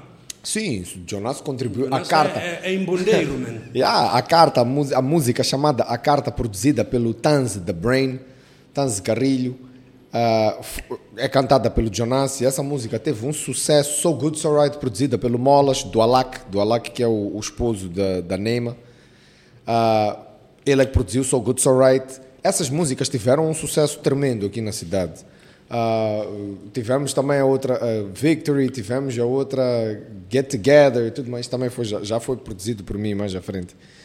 E o Jonas sempre foi uma pessoa que brilhou maninho na DRP. Por causa do esquema rimático dele. As rimas dele são nice. As pessoas gostam de ouvir histórias que façam sentido. É por isso que vocês sim tinham o sucesso que tinha na altura. Porque ele contava-te uma história com rimas, estás a ver? Fazia sentido. Eu sei que o Jonas é desse... Olha, por acaso, é engraçado, eu hoje ou ontem falei com ele. Já não falava com ele há muito tempo. Mas pronto, agora a vida dele já está a assentar um bocadinho mais. Então ele já pode ter tempo. Já consegue voltar para a gente lançar um novo projeto. Infelizmente, o projeto da Agora ou Nunca, que foi o segundo álbum da DRP ao fim de 15 anos... era para ter, são 9 músicas e as 9 supostamente tinham que ter videoclipe. Infelizmente não tiveram videoclipe por causa do Covid. Só 2 é que tem até agora. Vai surgir a terceira agora, só que pronto, o dinheiro, nós é tudo. A DRP tem o prazer de poder fazer algum dinheiro com shows, mas a maioria do nosso dinheiro vem na parte do pessoal, nossos amigos... o próprio Tanz que oferece, o Vitó, que é o nosso manager, que também oferece, Night, uma data de pessoas que oferecem dinheiro para a gente poder fazer os videoclipes, porque em plena pandemia não ia ser possível isso. E aliás, nem foi. Tanto que já estamos aqui um ano e meio depois e o álbum ainda só tem 2 videoclipes. E era suposto até agora, já porque nós íamos filmar todos os meses um vídeo. Até acabar as 9 músicas. Depois íamos lançando pouco a pouco, de 2 em 2 meses, íamos lançando vídeos, estás a ver? Então, pronto, isso vazou um bocado, estás a ver? Ficou assim, parado. Agora deixa-lhe provocar, Léo. Let's go! Bander. Yes, Bander é meu brado. Shout out Bander, shout out DJ Piro. É por isso que eu fico à vontade em provocar sobre isso. Porque, é tipo... Ei, Xaba Wonder, shout out Xaba. Não, são maninhos meus bradas. Nós já conversamos disso em off. Eu fui cobrar. Tipo, como é que é? Não, olha, eu vou te dizer uma coisa. Para responder a isso que tu vais dizer, e muita gente me faz essa pergunta. Tipo, pelo menos os da velha escola vêm ter comigo e dizem, bro, estás a fazer o quê, tu, pá? Mas que são essas coisas que tu estás a produzir? Você é um gajo de produção. Eu sou um produtor musical. Eu não posso ficar parado no tempo. Estás a ver? Eu, para ser um bom produtor bem-sucedido, eu tenho que me adaptar ao futuro. Bros, há uma coisa muito importante que é preciso saber. Fóssil tem que ficar fóssil. Nós não somos fósseis, bro. Nós temos que evoluir. Especialmente nós, os produtores. Senão vamos morrer naquela praia. Eu andar a produzir... num estilo que já não se faz. Ninguém quer isso aí, os putos querem todos. Estamos aqui, queremos a coisa que yeah. Se não, bro, o que é que tu vais fazer? Estamos aqui com histórias da mente, consequentemente, da pente. Bro, ninguém vai te ouvir. Tu vais ter 1000 pessoas na tua audiência. Agora experimenta lá fazer. Estamos aqui, IR Fitness. Ouve lá, em 5 minutos, tu vais ter 50.000 visualizações. Ao fim de uma semana, já são 500 mil de visualizações. Porquê? É isso que dá, é isso que está a bater, bro. Estás a perceber? Eu não posso ficar parado naqueles tempos, não dá. A música, os humanos evoluem. Estás a ver? Tu já não tens a mesma mentalidade que tinhas nos anos 50, bro. As coisas mudaram. Vamos falar de 20 anos atrás. A maneira como tu pensavas e vias certas coisas já não é a mesma hoje em dia. Estás a ver? Tipo, um exemplo disso é... sei lá, como a gente trata as mulheres e tudo mais. Há 50 anos atrás, o que os ads televisivos mostravam a mulher sempre na cozinha de bata e avental. A mulher hoje em dia diz, eu nem sei cozinhar, bro, eu nem quero isso. E nós também temos que ser mente aberta, bro. Ah, tua mulher cozinha bem, bro, minha mulher, ela é professora, ela não cozinha bem, bro. O que é que estás a falar? Isso são coisas antigas. O mesmo se aplica na música. Eu, para ser um bom produtor, eu não posso ficar a fazer boom baps todo o tempo. Eu gramo de boom bap, mas isso já não vende, bro. Isso já não chama. E eu que gramo de atenção, eu vou fazer o quê? Vou buscar atenção onde? Bander. Epá. Apanhaste-me. Eu fico só para... Porque, vamos lá, eu fico só para criticar isso. Porque para o Léo, Bander não é só trabalho. Yeah. Bander é meu brother. Yeah. Bander, Xaba. Yeah, então, para ele, esses gajos não são só trabalho, são niggas dele. São meus braços, são meus homens. Yeah, se fosse uma cena que é só trabalho, não se critica trabalho de uma pessoa. É trabalho, ganha pau, mas ele faz porque ele curte. Então eu estou a gozar com o gosto dele. Mas ouve, eu sabes, muitas das vezes, bro, eu até posso não estar a gramar da produção final da música, mas, bro, aquilo que eu gramo é capaz de arrecadar 30 mil visualizações com o mesmo marketing e tudo mais. E de repente aquilo que eu não gramo chegar a 120 no mesmo espaço de tempo, um mês. Estás a perceber? E tu vais dizer o quê? Tu queres ir para frente. Eu quero ir para frente. Eu dizer, afinal, é isto que vocês querem. Sim, é mesmo isto. Sim, ok, eu vou fazer isso. E tu, e o que é que acontece? Eu não gramava de trap, bro. Esses ways de beats, maning, boom. Eu não gramava nada disso, bro. Eu até 2014 dizia, essa cena é off. Isso é maning off. Que tipo de beats? Até comecei a gramar, bro. E hoje em dia já gramo. Por exemplo, vê lá Dimeta é desse style também, bro. Trap beats, um beat muito simples. Beats nem 200 tem na conta do M-Pesa. Mas a cena swinga, bro. It punches. A cena bate. O people quer essa cena. Tu chegas ao show, cantas boom bap, so good, so right. O people está ali. Sabes quem é que vai estar de mãos em cima? Malta, manda vira. Manda vira. Yeah, yeah. Dizer, ouve lá, bro, quem está a gritar aí? É um cota qualquer. É um cota. Quem mais está a gritar? São outros cotas. Mas quem está a gritar? São mais uns outros cotas que estão ali. De repente entra bitch, nem 200. Todos os putos dos 14 aos 25. Bitch, nem 200, tem agora. Tu vês. E nada é melhor do que tu entrares num palco e dizeres, yo, eu produzi essa música, vê lá o povo a saltar, bro. É outro nível. Às vezes. Ei, atenção, eu não produzi beats tem 200 na conta. Isso não fui eu, não é minha produção. Só estou a dar um exemplo. Não, bro, é assim, às vezes não é o estilo. Por exemplo, eu sou maninho fã de Racionais MCs. Yeah. E há uns anos atrás, o Mano Brown com uns outros caras gravaram trap. E era trap estilo, mas o papo é reto, é aquele papo reto, tá? Então eu curti o álbum, apesar de ser estilo trap, mas eu curti o álbum porque o papo continuou a ser um papo com consciência. Exatamente. Para mim, quando eu, por exemplo, puxo tipo Bander, puxo tipo Xaba, não é por estar a fazer trap, porque, bro, trap fica bem no ouvido. Uhum. Mas fica, é o beat que te leva também. Sim, é o beat, mas é um beat vazio. Tu já apanhaste o beat matou-te, Sam The Kid. O beat matou-te, é aquilo. O beat mata aqueles gajos. Mas eles vão na bolha do beat. Mas é eles isso. Não estão, aliás, nem vão na bolha do beat. O beat leva o recado deles, um recado vazio. Sim. Muitas das vezes é isso que tu tens hoje em dia, bro. O beat, o que faz a música é o beat. Só que tu lançares o beat só em beat, a química não bate mesmo no teu cérebro. Tem que ter voz ali. Basta ser humano ouvir voz, já é um hit. Tu até podes chegar ali, aliás, tu sabes as músicas que estão. Podes chegar ali e falar nada, cenas nada a ver. Tá aqui. Pega na copa. Bro, vai bater, mano. Vai bater. As pessoas estão cansadas de ouvir pain. Eu venho da hood, eu não tinha nada para comer, Joe. Ei, bro, vai lá com essa tua cena para casa. Eu estou cansado, estou deprimido. A minha vida toda é depressão. Você acha que eu quero ouvir tua depressão? Eu era teu vizinho, pá. Estás a ver? Eu também venho daí, passei pelo meio. Traz-me lá uma cena diferente.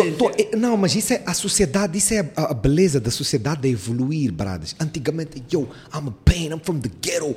Bro, estou a pedir, mano. Eu quero falar de festa, mano. Quero falar de droga. Quero sonhar. Hã? Quero sonhar com carros. Quero falar de que aquela gaja é uma gaja off, que eu vou pegar 30 gajas. As pessoas querem festa. Você ir com... De repente estás ali... Yeah, de repente... Yeah, eu nos tempos que era pop... Oh, bro... Ixi, de novo, depressão, de novo. Yeah, agora quero me suicidar. Vou me suicidar. Yeah, depressão... Estás a perceber o que eu estou... Nem todo o rap consciente é assim, atenção. Sim, não, vocês sabem o que eu estou a dizer. Sim, o está a perceber. Mas aí está, é por isso que vocês veem...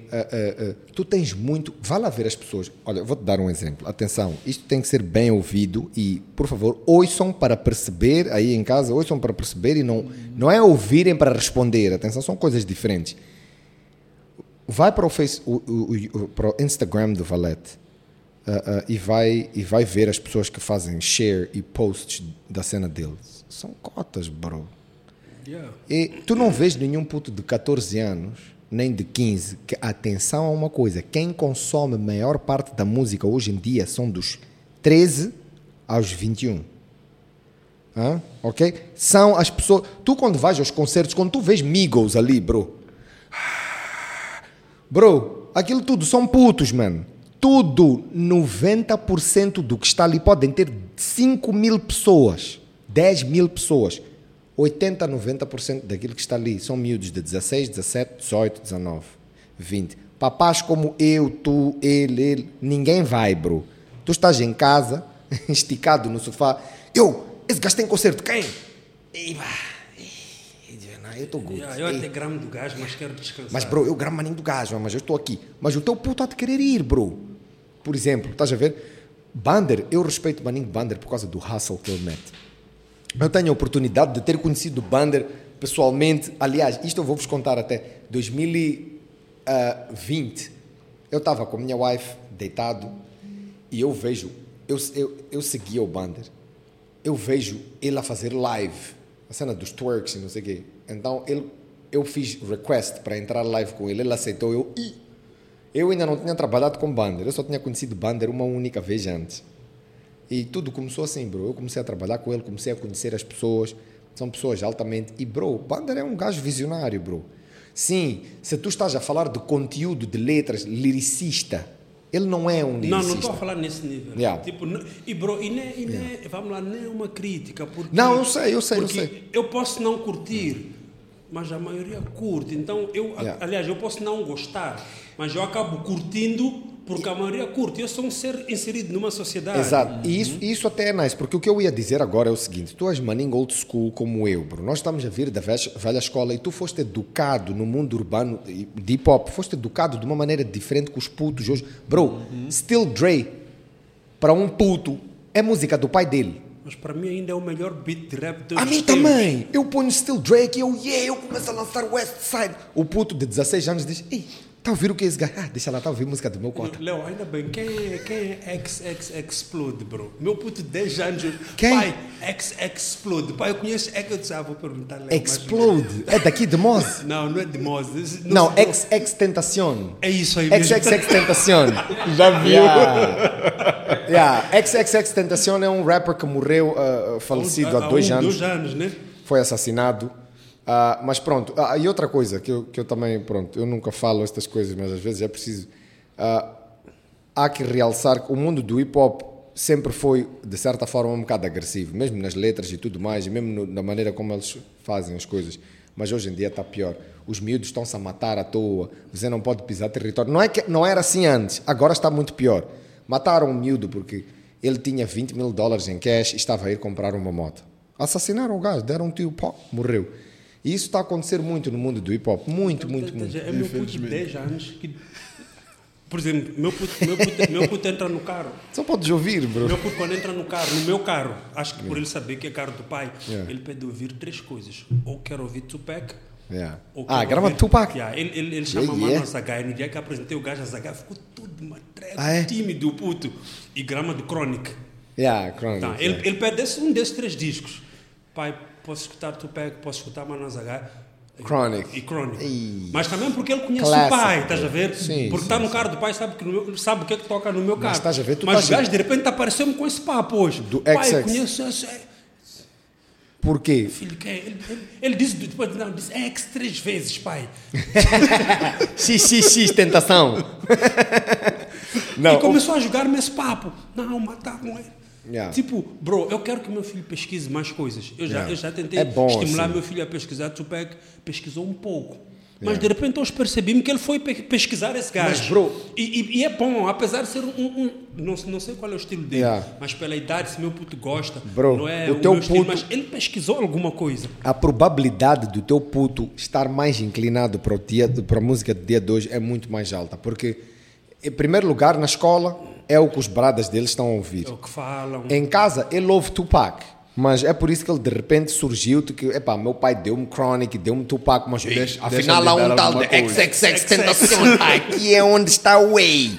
Epá, papá, Still Dre é dope, mas ei, XXXTentacion... Está a bater. Estás a ver? Aí é que está a bater, estás a ver? Mas ok, deixa lá pegar uma deixa aqui interessante.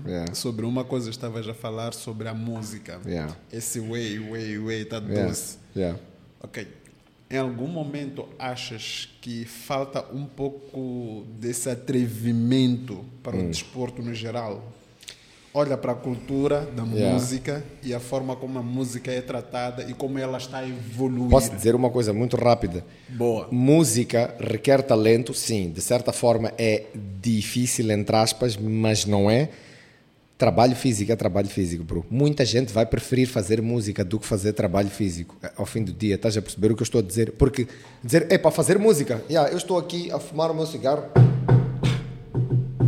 Agora vai lá jogar no gym. Ei, nada. Eu prefiro estar sentado, porque esse esmoco de sair daqui para ir para o ginásio, tomar não sei o quê, não querem. Portanto, não podemos comparar. Existe muita gente a fazer música, mas poderia existir muita gente a fazer desporto e exercício físico e ir treinar para ser bodybuilder, seja lá o que for. Não há, porque requer muita atenção física. É dor, é suor que tu tens que pôr ali, horas que tu vais ter ali dentro, estás a ver? Portanto, não é a mesma coisa. Eu acho que não vais ter a mesma saída nesse aspecto. Deixa só buscar mais um exemplo ainda no mesmo contexto. É fácil eu te vender um plano para queimares barriga do que te vender um disco do Azagaia, vamos lá dizer. Aí já estás a tocar num... Como é que eu posso... It's a desire. Como é que se diz? Tu estás a tocar num ponto muito sensível, porque, por exemplo, eu não vou querer saber, com todo respeito ao Azagaia, eu não vou querer saber do Azagaia se a minha vida depende de eu perder aquela barriga, bro. Estás a perceber? Porque, bro, meus bradas todos... Cada vez que vão ao clube estão a sair com umas garinas mal criadas. E eu sou o único, vazio, zerado. Isso. Eu tenho que perder esse peso aqui. Eu nem quero saber. Dre, eu tenho que perder isso, estás a ver? Isso aí já é como eu. Eu senti-me mal até o ponto de ver que, pá, bro, isto aqui, será que é por causa disso que eu não pego 30 gajas como meus bradas pegam 30 gajas por semana? É um exemplo, né? Só que isso tudo aí não tem nada a ver com isso, estás a ver, bro? Tipo, eu sempre digo às pessoas, ok, tu vais fazer sacrifícios, no final acontece o quê? Eu disse a uma minha aluna, coach, estou frustrada, papapá, começamos a conversar. Aí eu disse, sabes porquê? Porque tu pensaste que ao atingir o chip, ia arrebentar um paixão no céu. Menina, não acontece nada. Sabes o que é que tu vais fazer agora? Tu vais pôr um bom fato de banho, vais gingar esse rabo na piscina, vais beber, vais sair para divertir com as tuas bradas, volta lá daqui a 2 meses, vamos começar a trabalhar. Por quê? Porque ela estava a construir o físico, mas estava entrando em depressão porque não acontece nada. Mas a ilusão, quando nós entramos, é que acontece. Bro. Mas no final do dia, e ela fez o quê? Ela foi curtir mesmo, voltou há 1 mês e meio, shape todo, vamos dizer, desfeito, mas está feliz. Tem um novo foco para voltar a trabalhar. Exatamente. Agora, eu quero... Eu, tipo, um papo que eu nem ia puxar para aqui, mas ele fez uma pergunta que... tem que ir para esse papo. E tem que ir para esse papo porque eu sei que tu vais concordar comigo. Talvez algumas pessoas em casa não concordem, mas ok, vamos fazer o que sabem. É o que é. Bro, assim, vamos lá. Nós temos atrevimento no desporto. Só que é um atrevimento mal definido e disfarçado de muitas coisas. Sim, exatamente. E esse atrevimento é o atrevimento do indivíduo chamado Cazé. Okay? O Cazé é um gajo maninga atrevido. Ei, maninga. O Cazé não tem medo de nenhum palco, não tem medo de nenhuma competição. Só que, porque qual é o problema? É que ele depois pega nesse atrevimento dele e junto veste uma camisa de coitado. Ok. Estás a ver? Porque, bro, eu digo-te uma cena, o Cazé, aqui em Moçambique, o gajo já tocou o topo do mundo. Yeah. O gajo tem que voltar a dizer, eu sou fodido. Yeah. Estás a ver? O gajo não tem que voltar a dizer, o governo, a sociedade... Não, man. Yeah, yeah. Não, bro. Tipo, ele deu uma entrevista dias e algumas pessoas mandaram uma entrevista e eu e ele estivemos a conversar sobre isso hoje. E ele disse uma cena que eu gosto, eu e o Cazé, bro, eu e o Cazé discutimos, man. Yeah. Ei, bro, discutimos mesmo, tipo amor de novelas. E é nice, porque nós somos. Porque são homens, são marimbrados. Agora que estive doente, para o caso, eu não posso viajar sem tu. Tipo, e ele preocupa-se comigo na mesma preocupação. E ele disse: pá, falou-se da associação. E ele foi justo numa coisa: pá, nós não fazemos parte. E de facto, eles não fazem parte da estrutura. Aliás, nenhum atleta, que fique claro, nenhum atleta faz parte da associação. Sim, sim, exato. Sim, não, uma cena que muita gente tecnicamente, não sabe. Nenhum atleta faz parte da associação. Fazer. Mas existe uma espécie de alas. Eles num sítio, a associação no outro sítio. O que eu gostei é que ele assumiu uma coisa, que o trabalho que está a ser feito por essa associação é um trabalho excelente. Sim, sim, sim. Há desavenças, diferenças de posicionamento. Claro, porque eu acredito... Yeah. Aliás, eu não. Porque o pessoal que constitui a associação acredita numa coisa. Yeah. O Cazé e outros atletas acreditam noutra coisa. Yeah. Estás a ver? Então, foi uma linha importante ele reconhecer que o trabalho está a ser bem feito. Do mesmo jeito que eu reconheço, que várias pessoas reconhecem que o trabalho deles está a ser bem feito. O trabalho deles, nesse caso, está a ser bem feito. Yeah. Não cabemos no mesmo barco, ou ainda não há condições para estar no mesmo barco. Good, não é por causa que era por Cazé, o Bruno, que associa. Não, cada um está a trilhar o seu. Yeah. Mas, bro, o gajo é um gajo atrevido. Ele é um gajo só atrevido. Só não pode voltar para aqui para vir chorar, mano. O gajo tem que voltar. Bro, o gajo tem que voltar para aqui. Ele agora ganhou este overall, né? Não, os três ganharam. O Bruno ficou em segundo. Quem ganhou o overall foi o Miguel. Ah, 100,000. Ganhou 100 mil. Então, bro, muito bom, 3-5 dias depois tu ganhares um campeonato, tu és coitado. Ah, sério? Tu vais para a televisão, tu vais para a televisão para ir reclamar. E bro, e está aí uma coisa que eu sempre digo: os atletas não se podem deixar influenciar por uma televisão que procura, por televisões ou canais ou programas que procuram audiência. Yeah. Mano, o atleta tem que voltar de uma competição depois de todo o sofrimento no pré-contest, mesmo que ele não ganhe dinheiro, ele tem que ir para um canal que vai lhe enaltecer. Yeah. Só que nós temos. Qual que é o canal? Qual bro, é o... Se não houver, não vá para nenhum. Tão simples quanto isso. Se não houver nenhum canal que vai pegar em ti e te enaltecer, ao invés de te tratar como um injustiçado, não vá para nenhum, bro. Mas então, é isso que vocês têm que tentar fazer aqui. Isto começa com um podcast e quem sabe... Não, eu vou trazer o gajo para aqui, vou lhe meter mais no fogo. Televisão, IR Fitness TV, IR Fitness TV. Não, mas é verdade, a malta está a rachar aqui, daqui a 3, 4 anos, de repente, não vamos estar a rachar, vamos estar a ver a realidade. E já viram que isto até é um conceito que seria altamente um canal dedicado a desporto em Mons, bro. Porque vocês iam dar uma voz a pessoas que não têm voz aqui neste país, bro. E uma visão nós temos bons censura. Atletas. O problema não é só voz, é uma visão sem censura, que é o que falta muito. Estás a ver? E isso que nós estamos aqui a falar, eu vou trazer o Cazé aqui, o pessoal vai bater o papo, e quem estiver em casa assim... Quem nos conhece já sabe como é que vai ser. Quem está nos grupos do WhatsApp onde eu e Cazé estamos já sabe como é que vai ser. A cena vai pegar fogo, vamos sair veias na testa. Mas, bro, os gajos têm que voltar para aqui, bro, ir para sítios que vão lhes enaltecer. Tu já sofreste no teu pré-contest, já sofreste isso tudo. Então tu tens que chegar num sítio em que o entrevistador, por ignorância, diga campeão do mundo. Mas, epa, não é isso. Estás a ver? Não tens que ir para um programa que... mas vocês, quais são as dificuldades? Bro, eu que estava já a falar sobre rap há pouco tempo. Okay? Há momento para tudo, para escutar tudo. Há momento para falar sobre tudo. Exatamente. Okay? Então, quando o atleta está voltado de uma competição, não é momento para tu chamar ele para refletir dificuldades. Dificuldades existem. Aí que estás a dizer, eu cresci no bar. Eu também cresci no bar, era teu vizinho, o pão que restava na tua casa eu comia ao lado. Mas hoje é dia de festa. Estás a ver? E o neste momento o Cazé tem agenciamento ou está freelance? Ah, bro, Cazé é um cão de rua. Shout out Cazé, shout out my brother. Aquele é congrats. Ele, Bruno, Miguel, aqueles gajos são cães de rua, mano. E estão a fazer o deles. E devem fazer o deles. Estão a fazer o deles e devem fazer o deles. O que eu quero desses gajos é que os gajos lembrem-se de celebrar.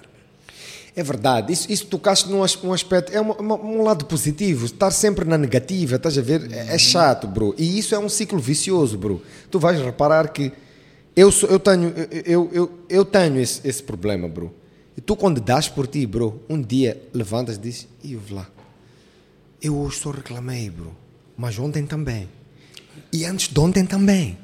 Essa semana toda eu reclamei, porque este país não sei o quê, porque a condução não sei o quê, esse gajo não sabe nada, esse gajo não fez job, epá.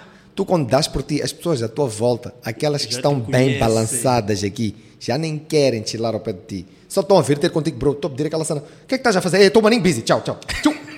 Estás a perceber? É isso. Era um espaço assim, tu começas... Estás a ver? Então... É isso que tu tens. Ainda bem que tu disseste que vais chamar o gajo. Isto é um pau. Vou chamar. Cazé, vem sentar aqui no canto da mesa, vamos conversar. Senta aqui. Nice, tá, man. Tá nice.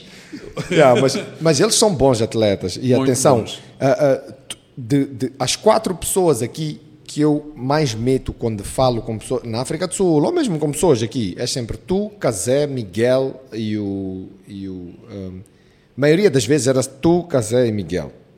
E o Bruno Saraiva são atletas que eu hoje tiro o chapéu, brada, porque eu já parei 30 mil, vocês nunca, nem quando houve esse stress de não sei o quê, isso eu dou maninho respeito a isso, porque isso é uma cena que vocês deram continuidade, estás a perceber?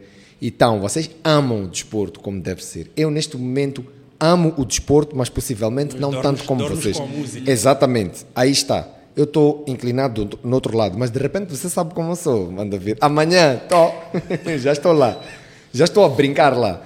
Mas eu acho que isso é, de facto, o que acabaste de dizer é muito importante. Meu. O Cazé, toda hora, cada vez que eu ouço falar com o Cazé foi competir, você já sabe que esse gajo vai trazer primeiro lugar. Eu mandei mensagem para o Cazé, eu não quero saber de primeiro lugar, fala-me do overall. Yeah. Aí está. Quando eu vi, Cazé em primeiro lugar, disse, bro, eu não quero saber de primeiro lugar. Já é normal. Já é normal. Yeah. Bro, e o gajo ganhou em todo sítio. Antes desta cena da pandemia, eu e Cazé íamos para o Brasil. Eu ia para o Brasil porque eu queria emarar umas cenas lá. Queria encontrar uns treinadores, uns seminários.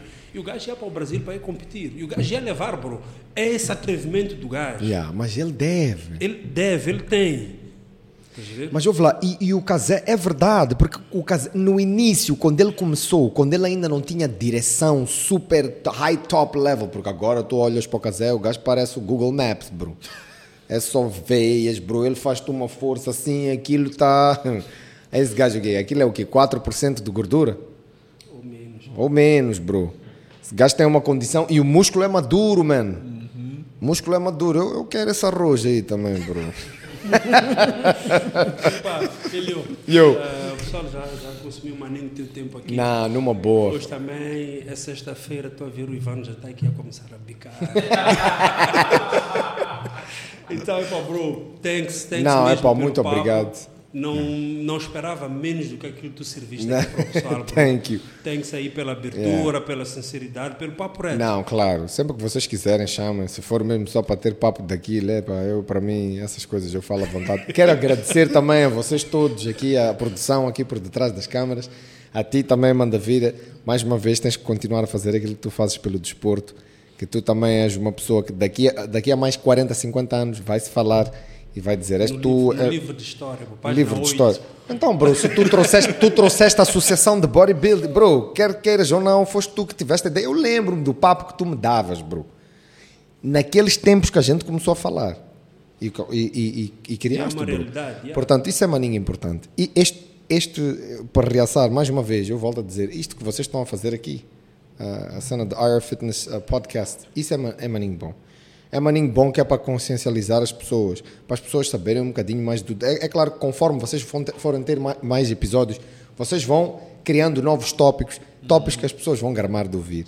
Por isso, estão de parabéns e mais uma vez obrigado por me terem tido aqui e contem sempre comigo. Yeah, boy! Yeah, boy! Aí está ele. Ah, ei, fugiu. Ah. Bros, ok. Já era. Pessoal, fiz. Um abraço aí, deixem os likes. A live vai ficar gravada. Tragam mais comentários, sugestões. Pessoal, gosta. Nós fazemos isso acima de tudo para vos inspirar. Então participem aqui com o pessoal. Digam aquilo que vocês acharam, que tema que vocês gostariam que o pessoal debatesse aqui, quem que vocês gostariam de ver sentado aqui a conversar, a discutir. O pessoal aqui está aberto a tudo, ok? E realmente espero que todos tenham tido um papel e uma caneta para esta aula super top, porque agora vou sair ali, coçar ali, vamos ter uma conversa ali no canto, porque temos algumas coisas para conversar. Fiquem bem. One love. All right. É altamente. Porra, thank you, pessoal. O tempo voa aqui, mano. Aqui voa mesmo. Eu fui na essa. Que horas são? Eu, mano. 22 horas. 2 horas e meia, quase. Olha, queria-te mostrar aqui para tu veres. Em primeiro lugar, tu tens a Jerry.